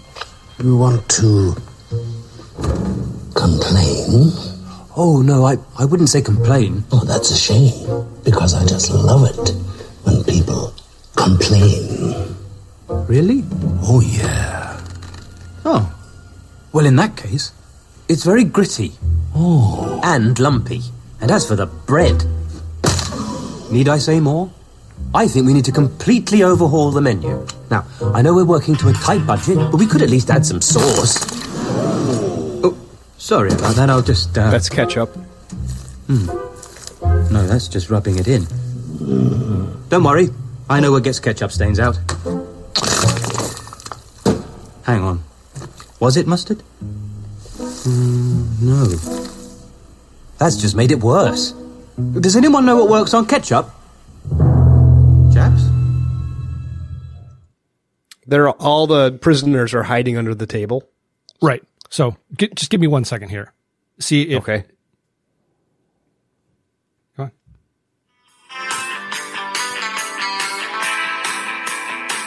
That's it, right? Yes. Yeah, because then he sings about that. Yeah, it's the breakup And, song. and how did you find it? uh, I, I came up with the lyrics an hour ago, and I did an hour ago, uh, uh, uh, and and there was the first result. Awesome. I was working through. it, It's like da, da, da, da, da, an hour ago. Uh, uh, uh, uh, uh, uh, uh, okay, but All uh, yeah, the cook, So- Knuckles, Knuckles grabs Paddington, and his hat comes off, and and by accident, a marmalade sandwich goes into the cook's mouth. and it, it it gives him pause, and Paddington and the guards are absolutely shocked. He likes it. Hey, Mikey. Yeah. What what is this? It's a marmalade sandwich. You can make these. Yes, I can. And then Knuckles tells everybody that the bear is under his protection. So Yeah. does that mean that Paddington has to suck his dick? probably toss a salad. But yeah, he's under the protec- protection of Knuckles, capital N, and his knuckles or his uh, the letters of his name are on his fingers, much like the Blues Brothers. Are they? Yeah, and it's the Blues spelled Brothers? wrong. Yeah, Jake and Elwood. Oh, huh. How about that? But it says, uh, Paddington thanks him, don't thank me yet. You owe me, but you have to make the marmalade. And there's the whole spit handshake gag. Yes. Yes. Knuckles spits on his hand, and then instead of Paddington spitting on his own hand, he spits on Knuckles' hand. And then out in the real world, the And fish. Knuckles says, Knuckles says, you better get used to spit on my hand. No, no, that spit is for for when you've had a good day. yes. It's usually dry. Otherwise you're, otherwise you're getting it dry. yeah. But out in the real world, the fish, Mrs. Brown, is positive somebody will recognize the true thief eventually as she's talking to Gruber. But Gruber has one problem with the whole robbery. And what is his problem? He, the, the robber missed all the other valuable stuff. He only took the book. And the family, including Mrs. Brown, is talking to the granddaughter of the pop up book author, who's a fortune teller, I think. And this is at the Steam Fair. And they ask, Is there anything special about the book? And the lady says, Yeah, it, it's quite a story. Follow me. I'll show you where it all happened. You see, my great grandmother, who started this fair, was the finest showwoman of her generation. She could tame lions, breathe fires, follow swords, but she was most famous for the trapeze. They called her the Flying Swan. Wherever she went, she was showered with gifts and made a fortune. But where there is a fortune, there is also jealousy. The magician wanted it for himself. And the flying swan became the dying swan. He went to her caravan and opened her strongbox. But instead of her treasure, all he found was one of her pop-up books. Twelve landmarks of London. They had him cornered, but he vanished. And neither he nor the treasure were ever heard of again. Almost every one of your clips was one of my clips. So Oh. I, I What was what's what's the smoke bomb soundbite from?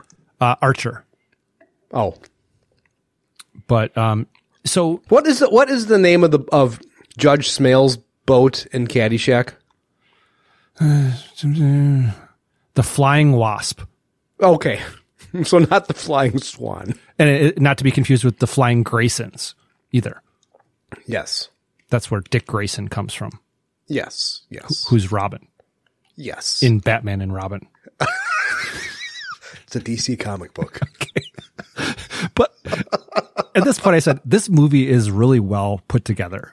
Um, the whole smoke bomb thing, the thief must be Phoenix's relative. But at home, Mrs. Brown and the dad are talking about the story they just heard. The dad does not believe it, and he- he has a mud mask of Smurf spunk on. Yes, he does. But there's 12 Lon- London landmarks, and what if they're clues to where she hid her fortune? Meh. Yeah, He's just not having She it. goes. She goes. What happened to the man I married? And I, th- I'm thinking to myself, oh, he's a curmudgeon, just like Matt. Well, he says that your husband is gone, and then he yeah, kinda- I'm not. I'm not bullseye brown anymore.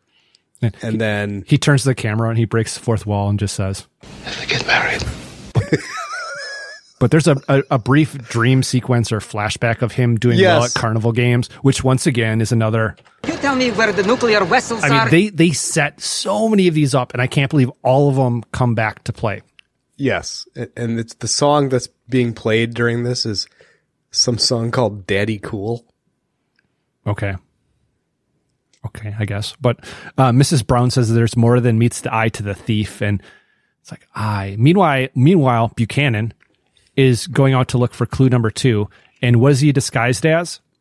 Um, he's dressed as a nun. And he's going to steal a bike.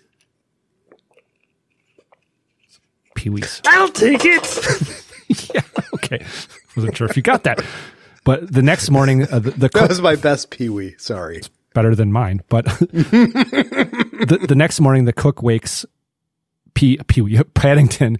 It's time to make the donuts, and Paddington tells Knuck- Knuckles he's actually innocent. He's like, "We're not friends. I'm not. I'm your boss." But Paddington is oh, showing Oh, yeah, Knuckles you could, kindness. You could, you could help me clear my name. Yeah. no.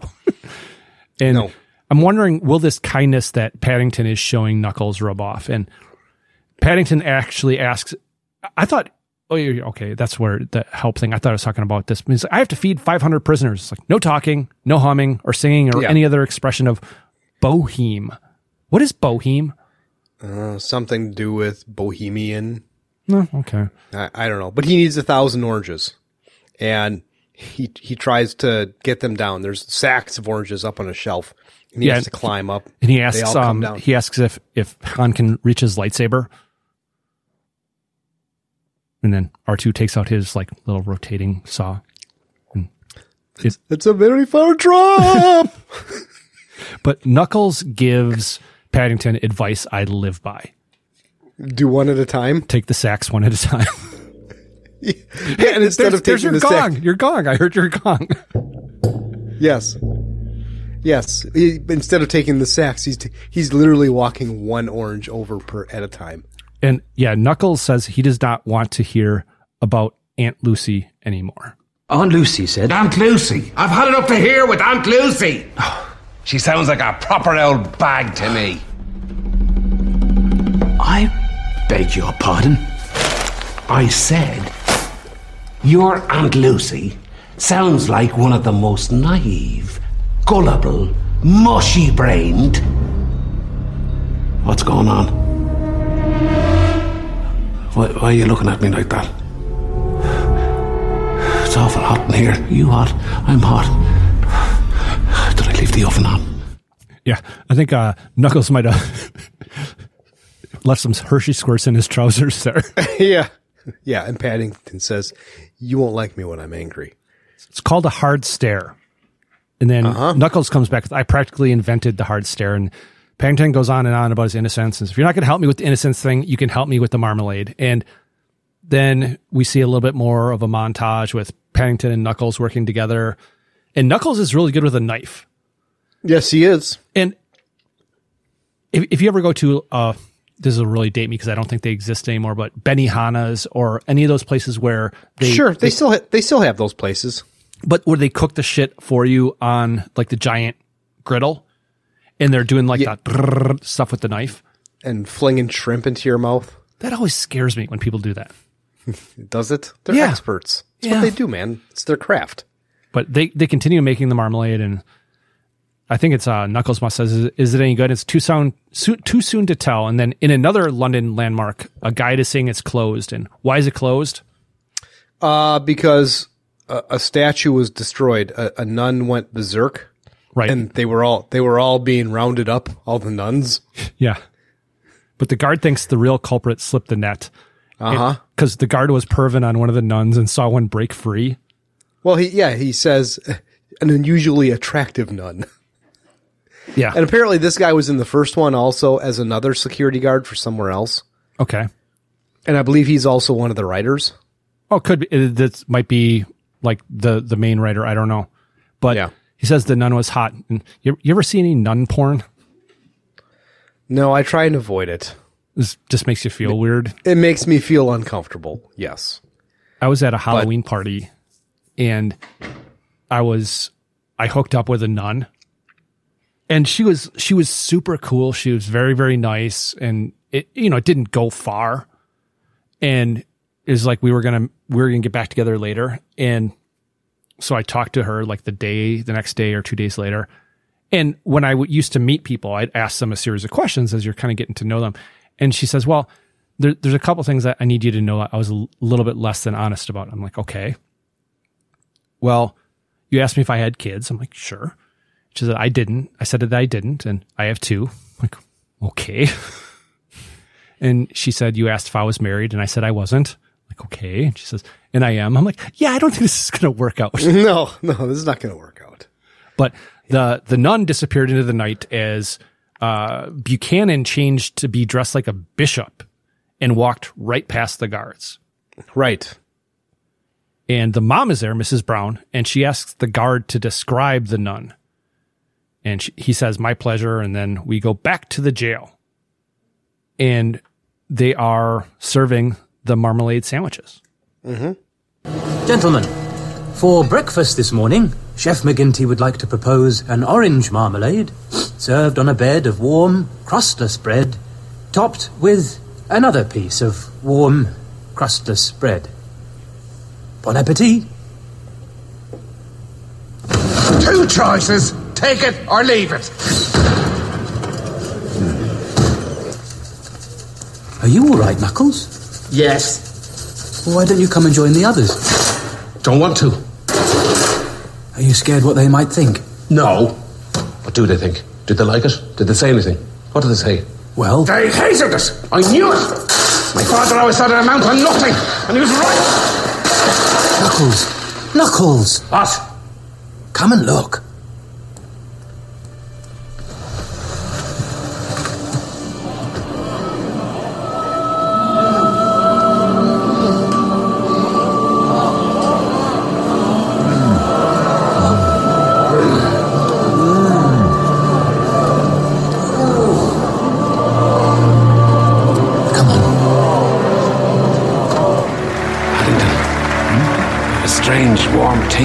Tingle in my tum tum. I think that's called pride, Knuckles. I don't like it. Um, ha- have you got anything else? What? what it- what have you done for me lately? Yeah.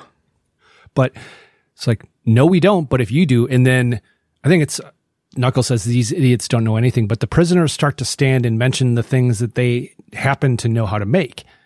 But every single thing that they mention, they're all desserts. They're all desserts. There's no hamburgers or anything like that. So these guys, well, what are these guys all going to get? Diabetes. but uh, let's get cooking. And then there's another montage. Oh, yes. Of the jail turning super gay. and wh- where would they get the supplies for this? I they're in good with the guards. Like I said, this is a, this is a pretty easy prison. This is not the uh, the prison in Kingstown. But the dining room now looks like a restaurant, and a guard is acting like a waiter. And there's a band, and there's actually a, a banner that's unfurled. And what does the banner I believe say? it's I believe it's the same band that was playing on the uh, window washing scaffolding. Okay. I don't know what the, the what the banner says. Prison Sweet Prison. Oh, But this dining hall looks a lot like the Great Hall in Harry Potter. ah, But th- the montage ends with a guard reading a bedtime story over the PA. Mm-hmm. And it's visiting ta- day tomorrow, and Paddington hopes the Browns have good news. And then the next day, Mrs. Brown is telling Paddington all about the landmark stuff, and three different people have been seen. And the dad still is not on board about the pop up book. But who shows up? Uh, Knuckles and the gang. I'm sorry, this is a private conversation. Oh, it's all right, Mr. Brown. This is my friend, Knuckles. Go here. And this is Fibs. G'day. Spoon. Hello. Jimmy the Snitch. All right. T-Bone. Watch out. The Professor. Squeaky Pete. Double Bass Bob. Farmer Jack. Okay. Snoopy and Prickly Pete. Mad Dog. Johnny Cashpoint. Catching. Sir Geoffrey Wilcott. I hope I can rely on your vote. And Charlie Rumble. It's the whole gang. the whole gang is there. Dad, the dad, Mr. Brown, turns off the light, which he thinks is the microphone, and says, "We can't trust this lot." And then Knuckle goes, "We can still hear you." Yeah, don't worry about it. We're we're fond of the little fella. And Yeah. they're showing pictures of the thieves. It's it's a nun, a beefeater, and a king. And someone says it sounds more like a fancy dress party than a gang. And Paddington is crushed. What are we going to do now? But the next day, Mrs. Brown is out walking, and she's kind of been ostracized by some of the people in the community. Mm-hmm. And the doctor is giving the garbage man a hard time. And then he goes over to the newsstand where Mrs. Brown is giving the homemade newspaper to the lady. Says, You're wasting your time. Everybody knows These are the did daughters. These these are the daughters' newspapers. Right. Yes. Says, This place is far better without him. And then uh, Wolfie starts barking him. And people apparently are buying these newspapers, these independent newspapers by the daughter or the sister on the sly. And Mrs. Brown asks, I don't suppose you know where the thief is. And the parrot says, He's right behind you. Yes. And who is right behind her? Buchanan.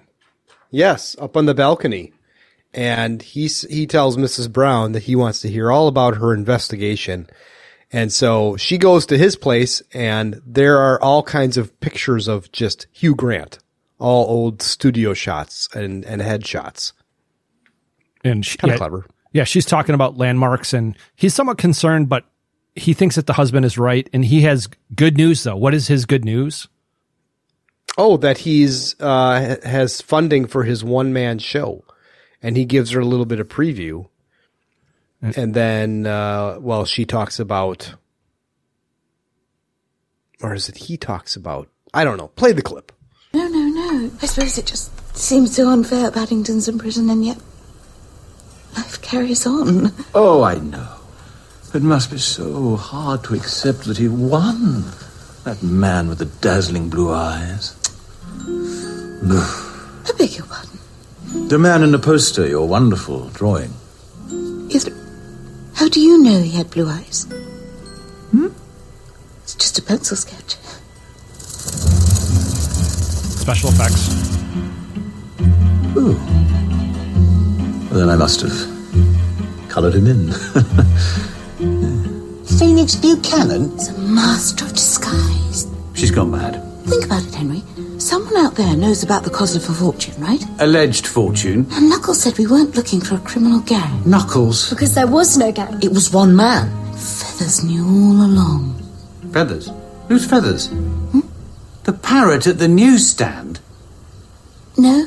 Can we just return to planet Earth for a moment? Phoenix Buchanan is a highly respected, award winning actor and a member of our Platinum Club. He Platinum is Club, not that's a it. petty thief. Hang on a minute, Henry. But let's just assume I'm wrong, shall we? Okay. And that the fortune teller, career criminal, and parrot are right.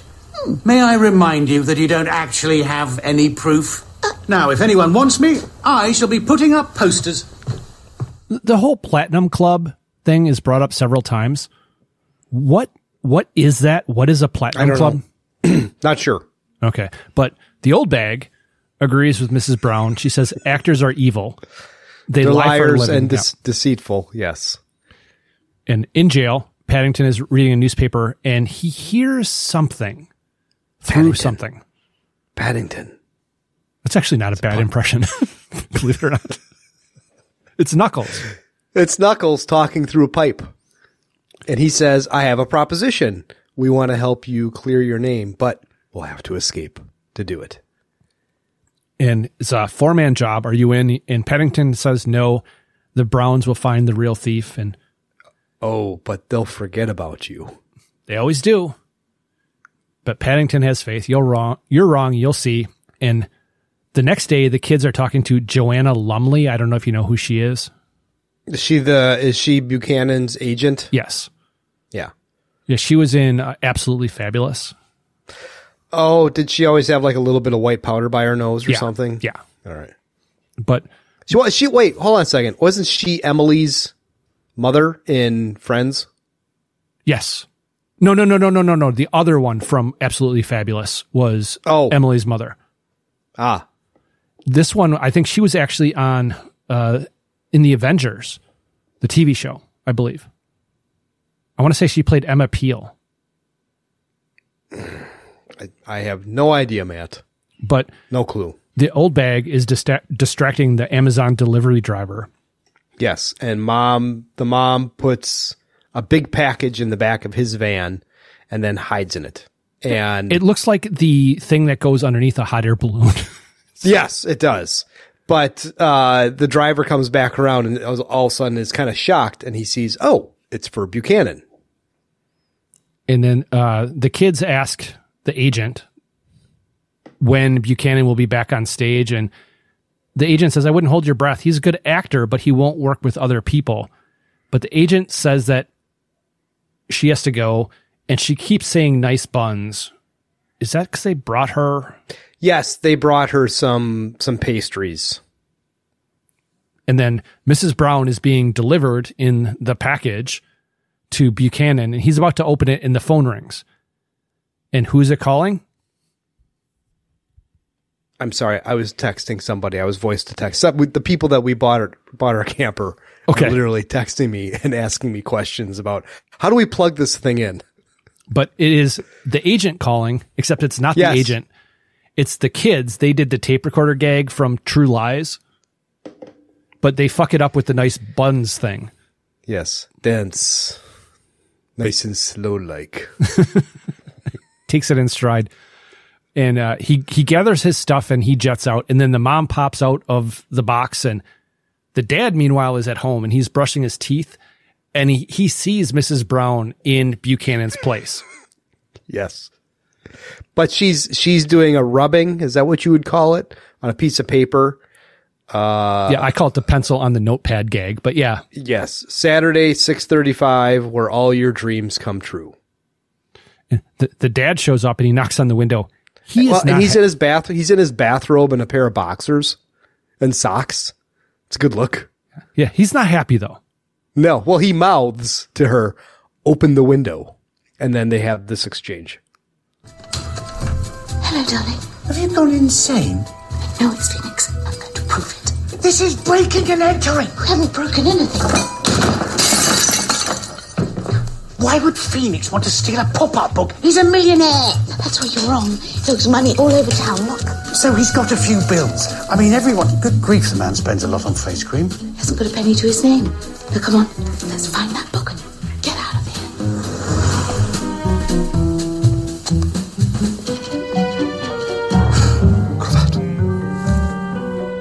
Yeah, at, at the tail end of that clip, Buchanan is walking down the street and he he looks at himself, his reflection in his store window, and he says, "Cravat." What is a cravat? It's an ascot. That's what I thought. Oh, okay. I, I thought a cravat was a urinal. Is that where you need to go right now?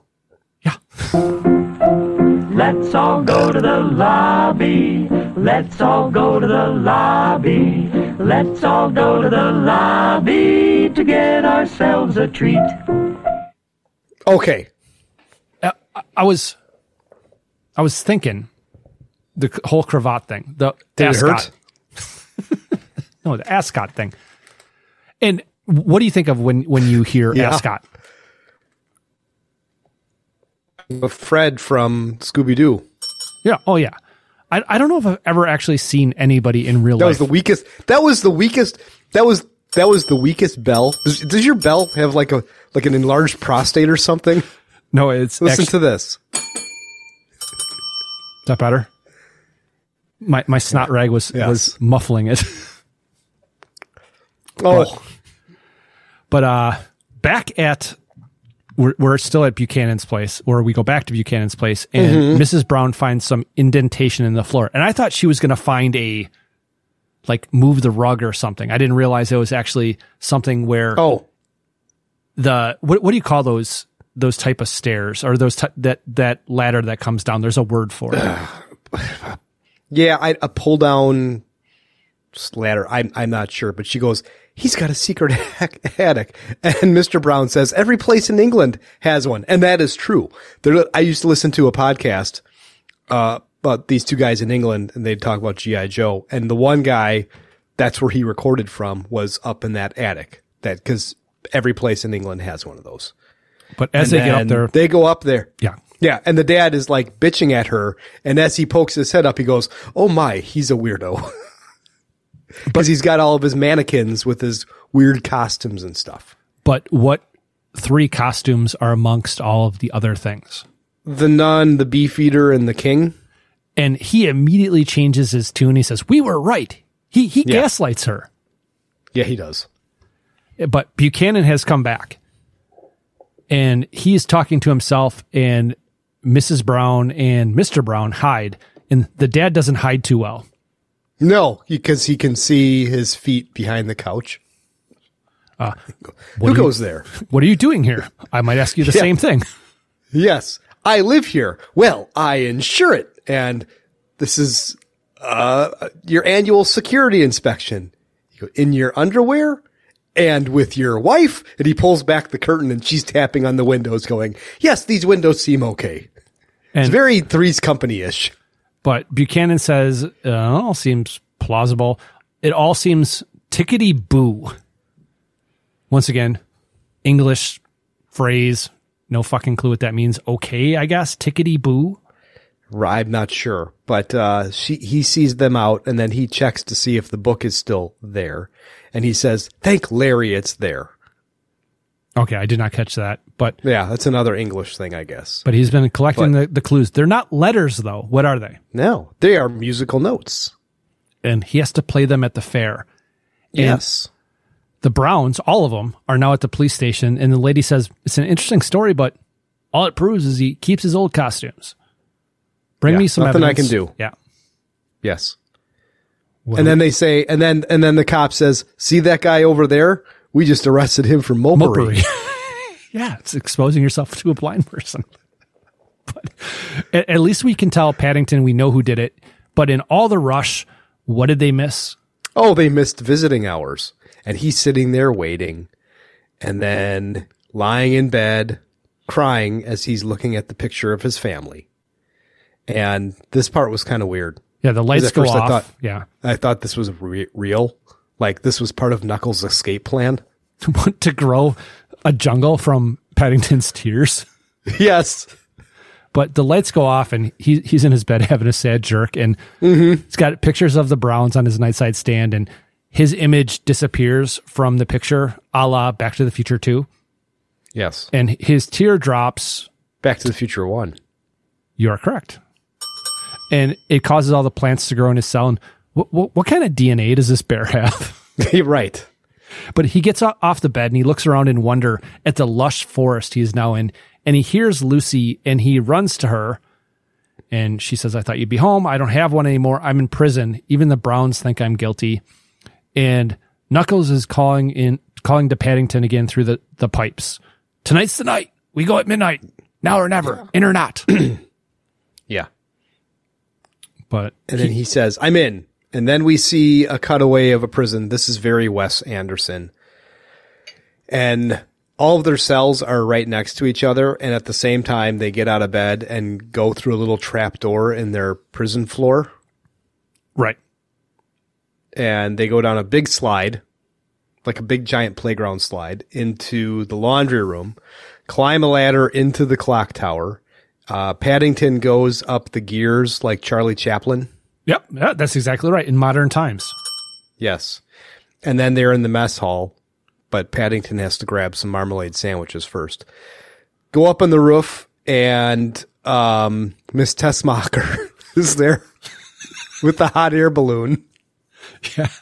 They- yeah. They've made a, a makeshift hot air balloon and one of the prisoners Yes. sees them flying away. He says, good luck, little bear. It- Yes. Is he talking about Paddington? Yes. But they land at some old building, and there's an airplane waiting for them. Yeah. And one of them says it's our ticket out of here. And I think it's Paddington says, hmm. And then they, this kind of revelation is made. What do you mean? Where are we going? Might as well tell him, Knox. Tell me what? Aren't we going to clear my name? Sorry, kid. Change of plan. What? We're leaving the country. And you're coming with us. But you lied to me. Oh, hey, now. It wasn't like that. We were doing you a favor. If we told you the truth, you'd never have come along, and it's better this way. We are gonna make marmalade together. But I don't want to, Knuckles. I want to clear my name and go home. And you said you'd help. You promised. Sorry, kid. No can do. And then he says, well, take care of yourself. I guess that's what you're best at. And he walks away. Mm-hmm. He's on his own, and he sees a phone booth, and he calls home, but he gets the answering machine. And he kind of sticks out though on the street. You know, his clothes and well, the fact that he's a bear. He's a bear wearing pink. Well, no, he's got- he's um He's got his overcoat and his hat. yes, Floppy he does. That's right. They they change clothes, but the line disconnects and he walks away. But then the phone rings the the in the phone booth, and he goes and answers, and it's the Browns, and they tell him about Buchanan. And then Paddington says, because they mentioned the whole where, where all your dreams come true, which was the message for the notepad earlier. So, and then one of the kids says something about it's from the fair. It's the organ. Yes. And head to the station. What station? Well, of course, Paddington Station. But that's miles away. How would he get there? But almost on cue, what shows up? Well, it's a garbage truck. And he hops on, and we hear the guy who he was riding on the garbage truck before yell out, Out of the way, this is a refuse emergency. And back at their home area, the doctor is on a bullhorn warning that Paddington has escaped and he's raised the neighborhood panic level to wild hysteria. Yes. But the Browns say he's not coming here, and the doctor says they don't want Paddington there. And this was, I thought, kind of an interesting kind of exchange. No, of course you don't. You never have. As soon as you set eyes on that bear, you made up your mind about him. Well, Paddington's not like that. He looks for the good in all of us, and somehow he finds it. It's why he makes friends wherever he goes. And it's why Windsor Gardens is a happier place whenever he's around. He wouldn't hesitate if any of us needed help. So stand aside, Mr. Curry, because we're coming through.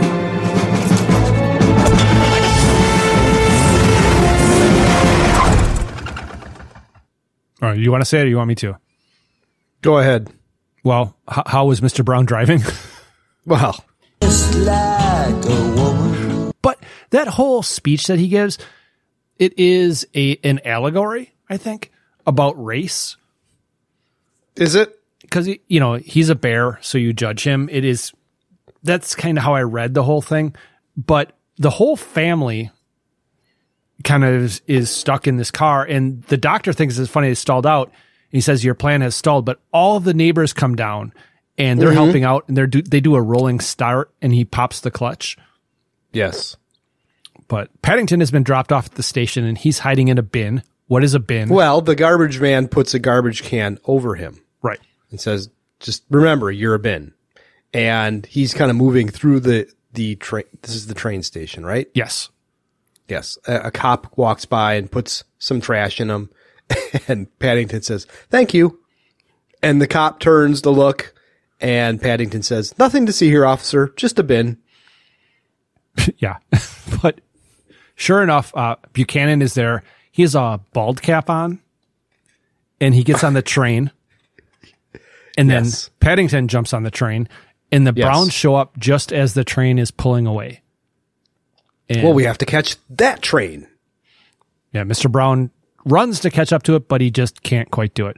And Paddington Right. says, Don't worry, I'll handle it myself. But Yeah. the son But has the an son idea. ha- the son has an idea. The family's now in the engine. And Jonathan, the son, is starting the train. The judge. this is another train, though. You, you didn't say this, This is is yes, another this train. Is, yes, this is another train. The judge is on board, and he's being an old curmudgeon, and the wife tells him to shush. Right. Yeah. The wife gets all bitchy, and tells him to shut up, and he keeps going. And then she just says to him, Shut the fuck up! to which he says, Yes, Gertrude. Yes. But uh, our three criminals, our three escapees are in an airplane and they're listening to the radio and the announcer says that the police are going to get the bear. well, it says that the convicts seem to have disappeared, except for Paddington, who has boarded a train in Bristol and is, is expected to be arrested shortly. And Spoon, I guess, is one of the other ones, says, uh, Poor little fella. And should we help him? How? He's our friend. And Knuckles says, No, stick to the plan. I do nothing for no one. But you can you can tell that he's sad. Yeah. They'll lock us up and throw away the key. But on on the But- train, the bad guy Buchanan, he Buchanan. takes, takes off his bald Yeah. cap. Finds the organ and he plays the keys. And then Paddington sees some caramel apples, which comes back to before, and he does he tie him to his feet? I believe so. He's doing the, uh, using them like, um, what's his face? Ethan Hunt. Ethan Hunt. Yeah, this is the, the third building. film I've seen this year where someone is on top of a train. Well, I, I was thinking of the suction cups where he's climbing up the big building Okay. in Dubai. Yeah, that's correct. All right. But on the other train, the Brown see Paddington hanging outside the train, and the d- dad yells for him. There's no fucking way to be able to hear him. No, no. But they need more coal. And now Paddington is using those caramel apples, apples as suction cups on the roof. Uh, the family, the, the train catches up, the family's train catches up to Paddington's train. And the family jumps trains except for the dad. The dad only gets one foot over there and then he's doing yoga. Yeah, and he's he's doing the whole you know Zen thing until he sees a giant pole coming right for his crotch, Right. and the old bag pulls him across. Mm-hmm. Yeah. Buchanan finishes the keys on the organ and it opens up and reveals the treasure. And as this is happening, Paddington opens up the the top of the car and is peering in. There's absolutely no way Buchanan would not hear that. Be- just the rush of air from having that top of the train open.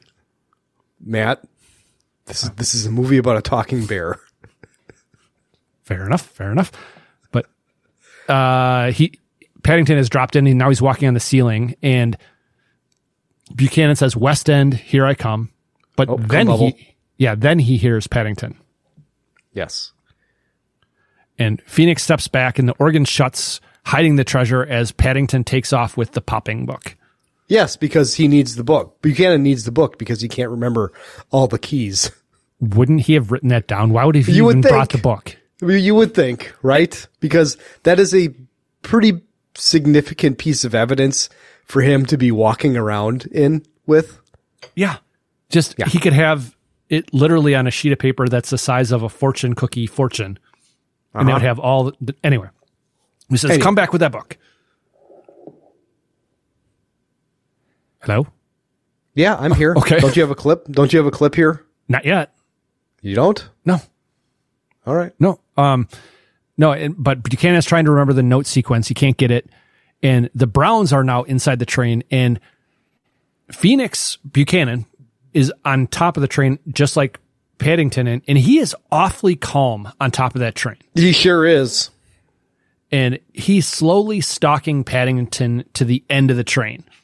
And then as Buchanan is coming up on the end of the train, it opens up for some reason and he falls in with some stuffed bears. And who is in that car? The Browns. Is it the is it the yeah, the Browns. But this time he actually remembers the old bag's name, but he's impressed with who all is there. The cavalry. An old crone, a little girl, and an insurance man. What am I going to do? I'll tell you exactly what I'm going to do. Hmm? I'm going to bloomin' well biff you on the nose. Not a very good idea. Stage combat. Level 4. Well, where I come from, laddie, they teach you never to bring a knife to your gunfight. I think you'll find that fire's plastic darts. So it does. Sean Connery's mom. Is that who that is? No, but bring a knife to a gunfight. Ah. Ha ha ha. But yes. Short, short. Sword looks sharp uh, and cuts a couple of stuffed animals up. And then there's an overhead shot that shows both trains are running in parallel along the tracks. Yeah, and nobody is driving that train. Or is Jonathan still driving that train? Jonathan and the mom are still over there. Okay. All right. But the judge is being served some cake and he sees Paddington and Paddington says, "Hello, your honor. Your hair looks lovely." And the judge passes out in the cake. And Mrs. Brown calls to Paddington from the other train, and Paddington has an idea. And Yes. we go back to the car with Buchanan, the dad, the old bag, and the sister. And all of them, except for Buchanan, are chained up. And Paddington now takes out his expandable ladder that he was using for washing windows. And yes, and he's trying to get across to the other train. physics on this don't really work once again. It's No, a movie about a talking don't. bear, but No, no, they don't. But uh, the ladder stops, and the mom wants him to jump because he's not that far away. But Buchanan comes and he retracts the ladder, also retracting Paddington back to his train.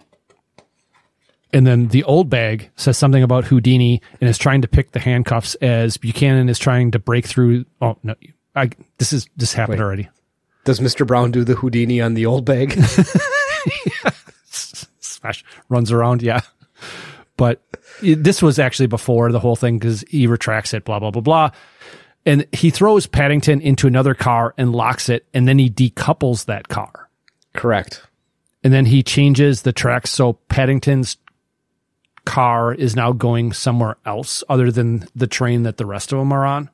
Right. In the meantime, the family takes a picture of, uh, the daughter takes a picture of Buchanan with the book, and then the dad takes a ball and throws it and hits him, and he says, bullseye.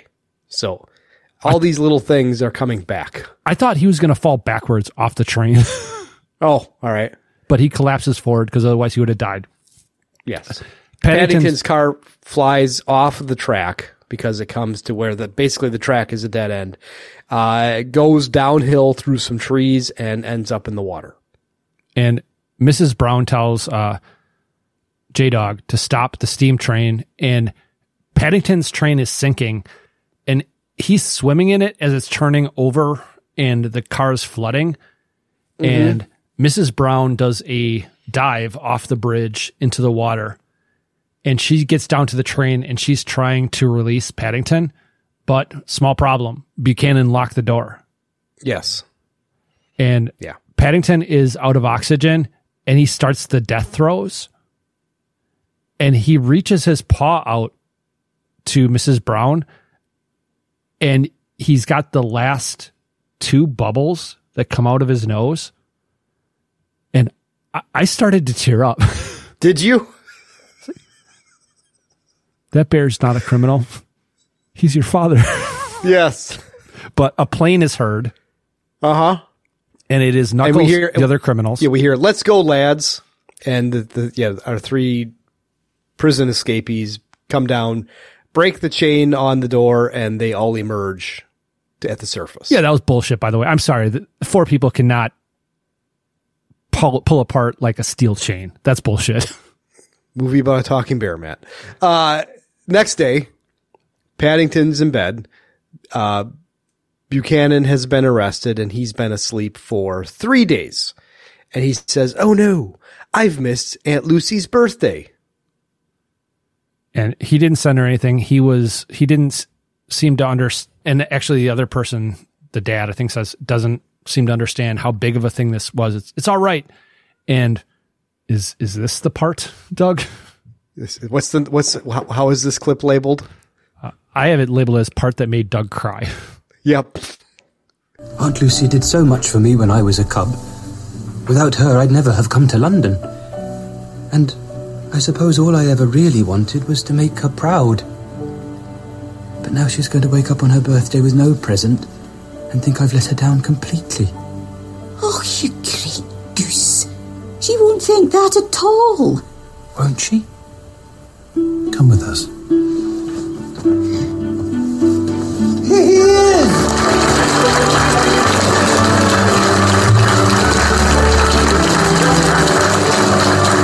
What are you all doing here? We wanted to say thank you Thank you. for everything you've done for us.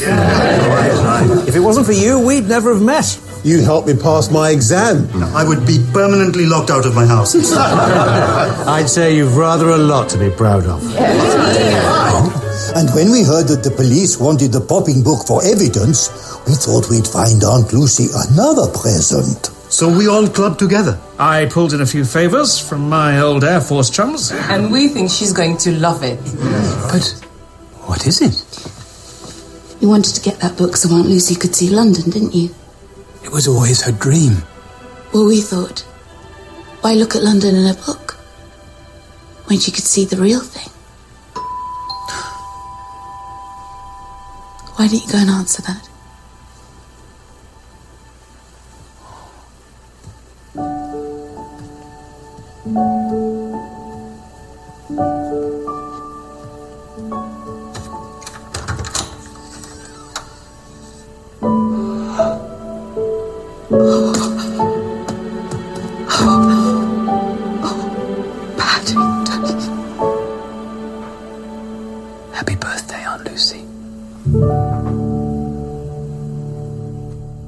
For Doug, the movie ended right there. I need a moment. no, man, when I watched it, I did, I got choked up. I didn't cry.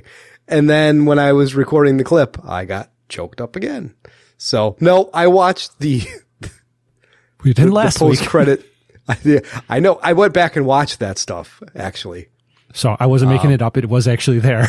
Yeah, it was. It was. But yeah, scrapbook uh, credits over the birthday party, touring London. Three criminals were pardoned. Yes. Knuckles is t- to open a tea room. Mom swims the English Channel. Judy's newspaper is taking off. Jonathan makes trains cool again. Dad gets promoted. Yeah, Phoenix uh, Buchanan lost all of his promotions, and there's a clip at the end where the the same judge that sentenced Paddington earlier is sentencing Phoenix, not Brown, but Buchanan. Phoenix Buchanan, you have proved yourself to be a heinous criminal and a disgrace to the noble profession of acting. I sentence you to ten years, and I suggest that you use your time behind bars wisely. I shall.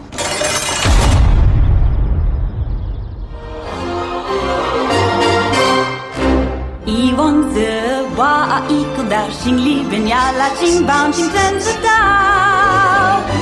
Anything goes. Really reminded me of that. Kate Capshaw was in this movie, huh? The prison is kind of weird. the The uniforms are still pink, but he brings down the house with his show, and he says he didn't need the West End, just a captive audience. And then there's a by pin, the by the way, this is this is Hugh Grant's favorite movie that he ever did. Pinhole I white to the that. end. Yeah. Yeah. movie's over. My week. I Uh-huh. will go first. I had high expectations going in. Um, I I really enjoyed it. I don't think it's a great film. I don't think it is as great as it is lauded as being. I don't think it is the best film of the last 15 years, but I still enjoyed it. I thought it was really good. I thought that there was a decision they could have made that would have made the movie a ton better. Which is what? They should have let him die. if, they let him die in the train, holy fuck is it just the waterworks would have come out. Yeah. Obviously, I think they do I think. I think. I think they're trying to make a third one. A third one's in production right now. Oh, okay. Paddington in Peru. Yeah. So over to you. Yeah, I mean, I think I kind of already staked my claim on how I felt about it. It was good. It was. It was. Like I said, very Wes Anderson ish. I like most Wes Anderson Wes Anderson movies. Not all of them, but most of them. So yeah, it was fun. It was. It was. It was a sweet, good family film. Do, do you want to apologize now? I still don't think it was a good film to pick for the podcast. I, I, I, I disagree. Okay. Uh, did Jen watch this? Yes. And now it's time for Jen's two second movie review. I really liked it. That was Jen's two second movie review. Jen! Okay, so moving on. Uh, that was the last movie of season 10. I did Mhm. send you a list of all of the movies, your movies, my movies, and the other podcasts that were done for season 10. Do you have that list? I do. Okay, so I want you to say of your movies, which was your favorite movie? Mm, Breaker Morant. Okay, same with me. Okay. Of my movies, wh- which was your favorite movie? Um, Remo Williams. All right. so I would say The Mosquito Coast. Okay. And of those, of all the movies, which was your biggest disappointment? Um, hmm.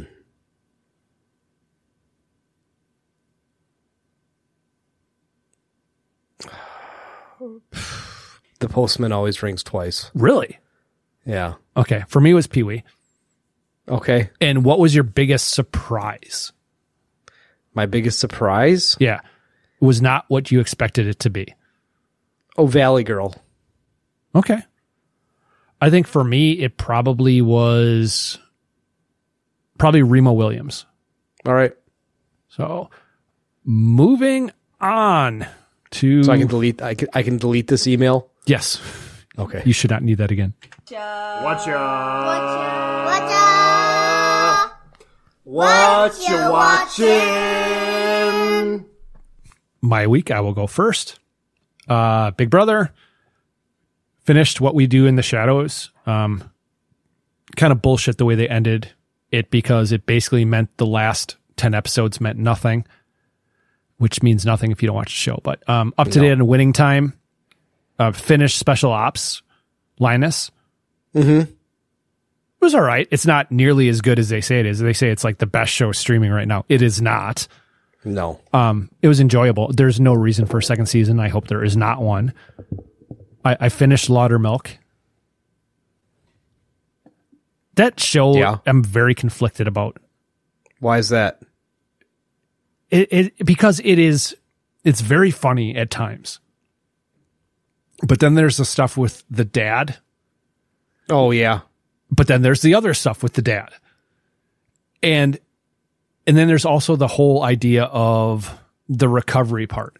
And there is one part where the main female is out on a date with a guy and she's sharing what her past is. Mm-hmm. And I think his reaction to her is very legitimate. That sure. I, I don't and I'm not a I'm not a perfect person. I have a past. I have things if I was starting to date someone, but I, I don't know if I could date someone that was a meth head, that was a stripper, that was all these things. Right. I agree.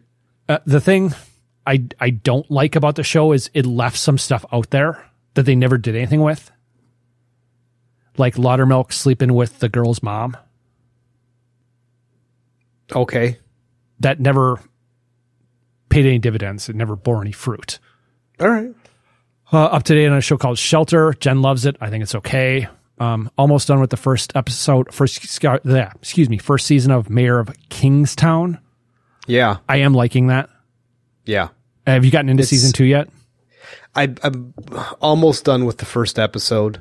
Um, I mean, they're they're cleaning stuff up from from episode ten. Okay. yeah, there's a lot to clean up. I watched one of the two possibilities for my next film just to All make right. sure that it was okay. And then Ahsoka. Okay. Well, let's lead lead with Ahsoka. What'd you think? I thought the the special effects at the end were fucking unbelievably terrible. Which special effects? Which ones? Anakin. Oh yeah, that was That was I- I worse than Rogue One. I don't understand why it's so bad because just, I mean, go to YouTube and look at the de-aging that people have done of Obi-Wan and Anakin in Obi-Wan Mhm. Com- compared to what Disney did. I, I, I don't get it. It was the first episode I, really liked though. I really like Baylan and it's, it's, I'm going to be very upset if he doesn't die at the end of the season because He's what dead. an amazing character. Right. Well, they, what an amazing character he is and his his fighting style and uh, just how powerful of an actor he is and i think that that sh- the shin chick might be his daughter okay. and i think that he's one of those tragic jedis that actually lost a padawan. Most padawans lost their master. I think the opposite is true that he lost his padawan during order 66 Okay. which makes his story more interesting. I, I, I think that you know when you watch a baseball film or you watch a TV show where it has like a baseball sequence in it? Mm-hmm and you see people and they're holding the bat wrong and they're they're pitching and their form is all bad. Okay. That that's the feeling I got with Ahsoka with how she's fighting with her lightsaber. Oh, see, I don't see that because she's see holding her, her lightsaber like an axe handle. She changes though. She changes the way that she holds her lightsaber. And I don't understand why she didn't use both when she was fighting with Baylan. Yeah, that's a good. That's a good question because he he swings his lightsaber like a broad, like a giant broadsword. Yeah. I mean, he is just brute strength, and it was fucking awesome. And, I, I thought the the character choice was a little bit weird with uh, Sabine. Oh, how she cha- how she kind of fell to the dark side a little bit. Right. And then of course there's the uh the Holdo maneuver at the end. Yeah. Which anything that brings up Last Jedi is gonna have some baggage with me. So Okay. All right, but yeah, I, I as soon as she woke up, I go, oh, she's in the world between worlds, which I did not like that storyline in Rebels. It was just kind of just leave the Force a little bit mysterious. You don't have to have all of these portals and stuff like that. It, it I did not care for it. Okay. Uh, let's see. I yeah, where I am. Actually, no. I started the second episode of second season of Mayor of Kingstown, Ahsoka. Uh, I watched this show, a, a documentary on HBO HBO called BS High about this fake school. I've seen it. I've this seen that it's there. I haven't watched it yet though. It's good. It's this guy is just a complete fucking shitbag. Just a shit bag. Worse than the guy from Balco. Worse. He's worse than Urban Meyer. He is just the biggest horse's ass that you'd ever want to meet. Uh, and then I watched the first and second episode of The Pacific on HBO. Damn man, that's. It, I know where you stand with the Pacific and HBO. I just feel like the stakes are so much higher Mhm. when I watch that. So It, it's funny that you bring up Urban Meyer because earlier online, I was reading this thread about Ohio State football and Ryan Day, who's their current coach, and all these people are like, it, "It's it's a tragedy that Urban Meyer is not still their coach," and you guys don't care about the shit that happens.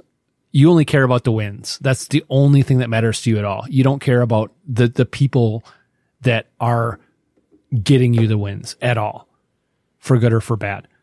Yeah. Uh, and I did forget. I, I watched almost all of Cliffhanger. I had like I have like 15 minutes left. I was watching that right before Oh. the podcast.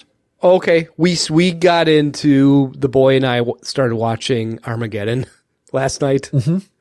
and we got right to where they ask for their demands. We don't want to pay taxes ever again. So in about 10 minutes, they're going to pause it and say, "This is the point where where Matt cries." I will mention that. I will. And then um I normally don't watch college football, but I got I got sucked into Colorado, Nebraska, the whole Deion Sanders thing. I just want Colorado to get blown out by somebody. No, I, do- I this it's it's a great it's it's not the greatest story in college football. It's the greatest story in sports right now. It's just amazing. I mean, they destroyed Nebraska. It's Nebraska. rooting- The- Nebraska's not a good team. still, still their rivalry. I it's, I'm rooting for them. This is this is a great story, and it's uh, and I enjoy listening to people talking about it on sports radio and on podcast during the week. So, uh, that's it. Okay, so ready to move on out of season 10 and into Yeah. season 11? Uh huh. Okay, well, I'm so excited, and I just can't hide it. Three degrees to next week's movie, and I think I like it. So this is my season of actors, big time 1980s actors that we have not done a movie of theirs yet. And you texted me earlier in the week and you said, I was thinking about your season and I couldn't think of anybody. Really? I mean, you gave me like a list of like eight. Yeah. Just off the top of my head as I'm driving through downtown Oconomowoc and doing voice to text. Just bloop, bloop, bloop, bloop, bloop. All right, here we go. Brendan Gleeson plays Knuckles McGinty in this week's movie. He plays Reynald de Chatillon in 2005's Kingdom of Heaven. Liam Neeson plays Godfrey de Ibelin in that film. Neeson plays Churchill in this 1984 film based on a true story. All right, this isn't fair because I know, but I wouldn't know. Yes. It's it's the bounty. It is the bounty. So another two hour plus movie. two hours and six minutes yet at least half of that movie has boobs in it Well, actually, if you look, there's there's two versions that are available. There's a two hour and six minute, and there's a two hour and eleven minute version. Both of us are available to us. They are both available to us Yeah. So just tell me you which know- one you watch. what's the difference I i, would have no say well you, i would say let's go with the longer one. Okay, it's it's lower resolution, but Oh, it is then Yeah. fuck it let's go with the let's go with the two hour and six minute one okay. life's too short to watch shit in in lower resolution oh i forgot to talk about i think this was last week when the boy and i had watched justice league Mhm. the, the Snyder cut that movie's in 3-4 or 4-3 Four three. Sure. Okay. Yeah, we put it on, and I go because I originally had watched it on my iPad the first time I watched it, and then I put it on the TV, and I go, I can't, what what is going on with HBO? What I can't watch a movie in four three. He goes, Dad, I really want to watch it, so I looked it up.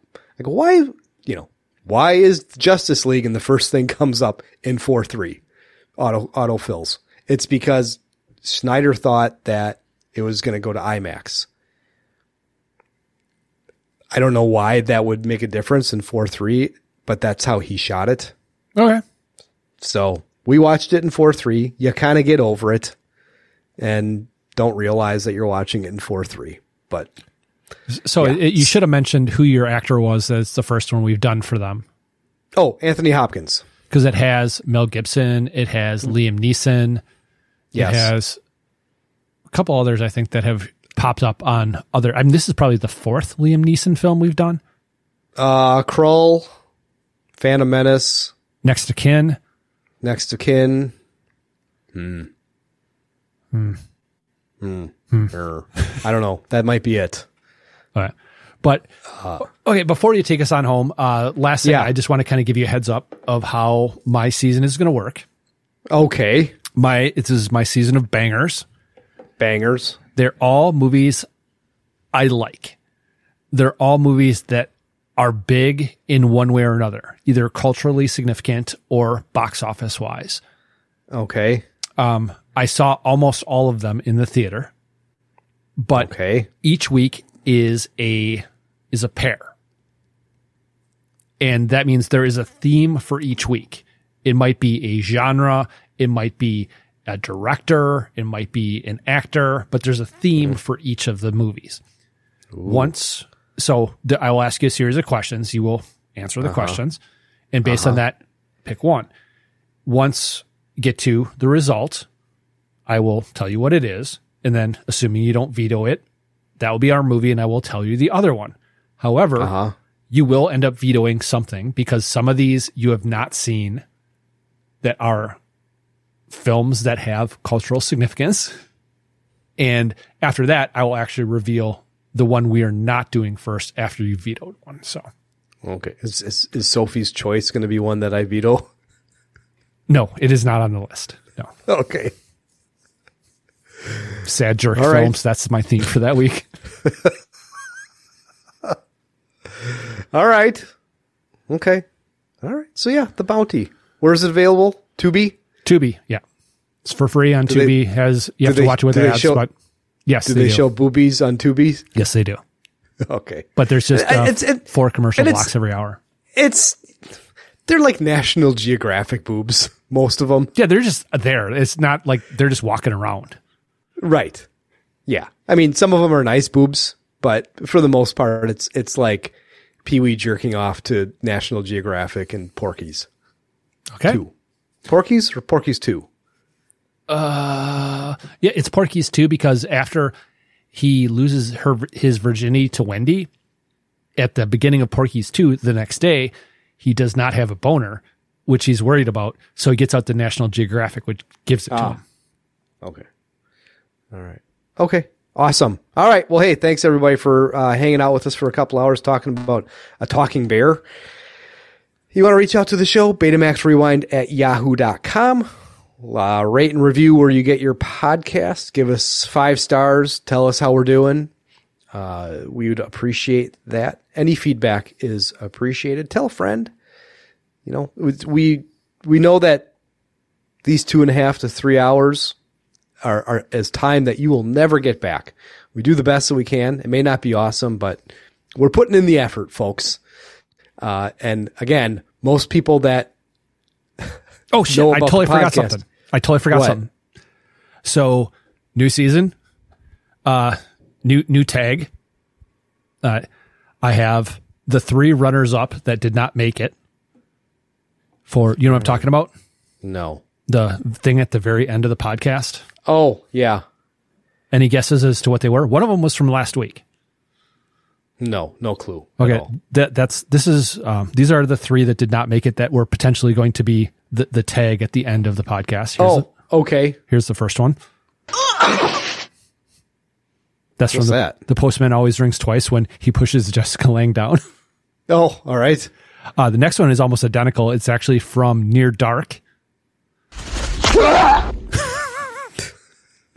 And then the last one is from last week's podcast. And if I had been able to get it clean, I would have done it, but I couldn't. So it's this.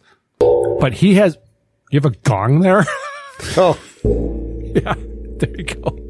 But you will definitely recognize it. So when you, okay. you well, hear here, next did week. you you want to record this? Here, silence. Okay. Actually, do it one more time. Okay.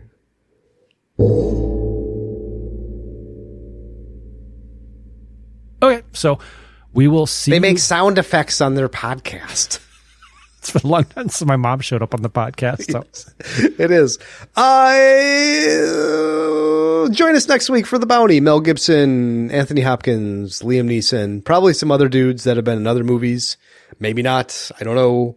I bet there's a guy. I I'm willing to bet that somebody from somebody else from Krull was in this film besides Liam Neeson. Yeah, and also probably from one of the other Mel Gibson films because he looks really young in this. So He is really young in this. Well, it's a 84. great. It's a great film. I've in fact I've watched it recently within the last two years. I want to say it's really good. Be a lot of good clips from it. So Mr. Christian. And I think I think there's I think there's some Bugs Bunny. Um, Mr. Christian and Captain Bligh clips floating around out there. Okay. So, but I do this. I mean, this is based on a book, which is based on a true story. I I, I want to say that this is the third version of this film that was made. I do know that there's one with Marlon Brando. Yeah. I know it's been made at least there was like a 1940s version, I think, and then a 1960s Yeah, version. I think so. I, Edward G. Robinson might be Captain Bligh. I don't know. Yeah, yeah. Bring me Mr. Christian. Yeah. Uh, so we'll see you next week for the bounty. All right. Good night, everybody.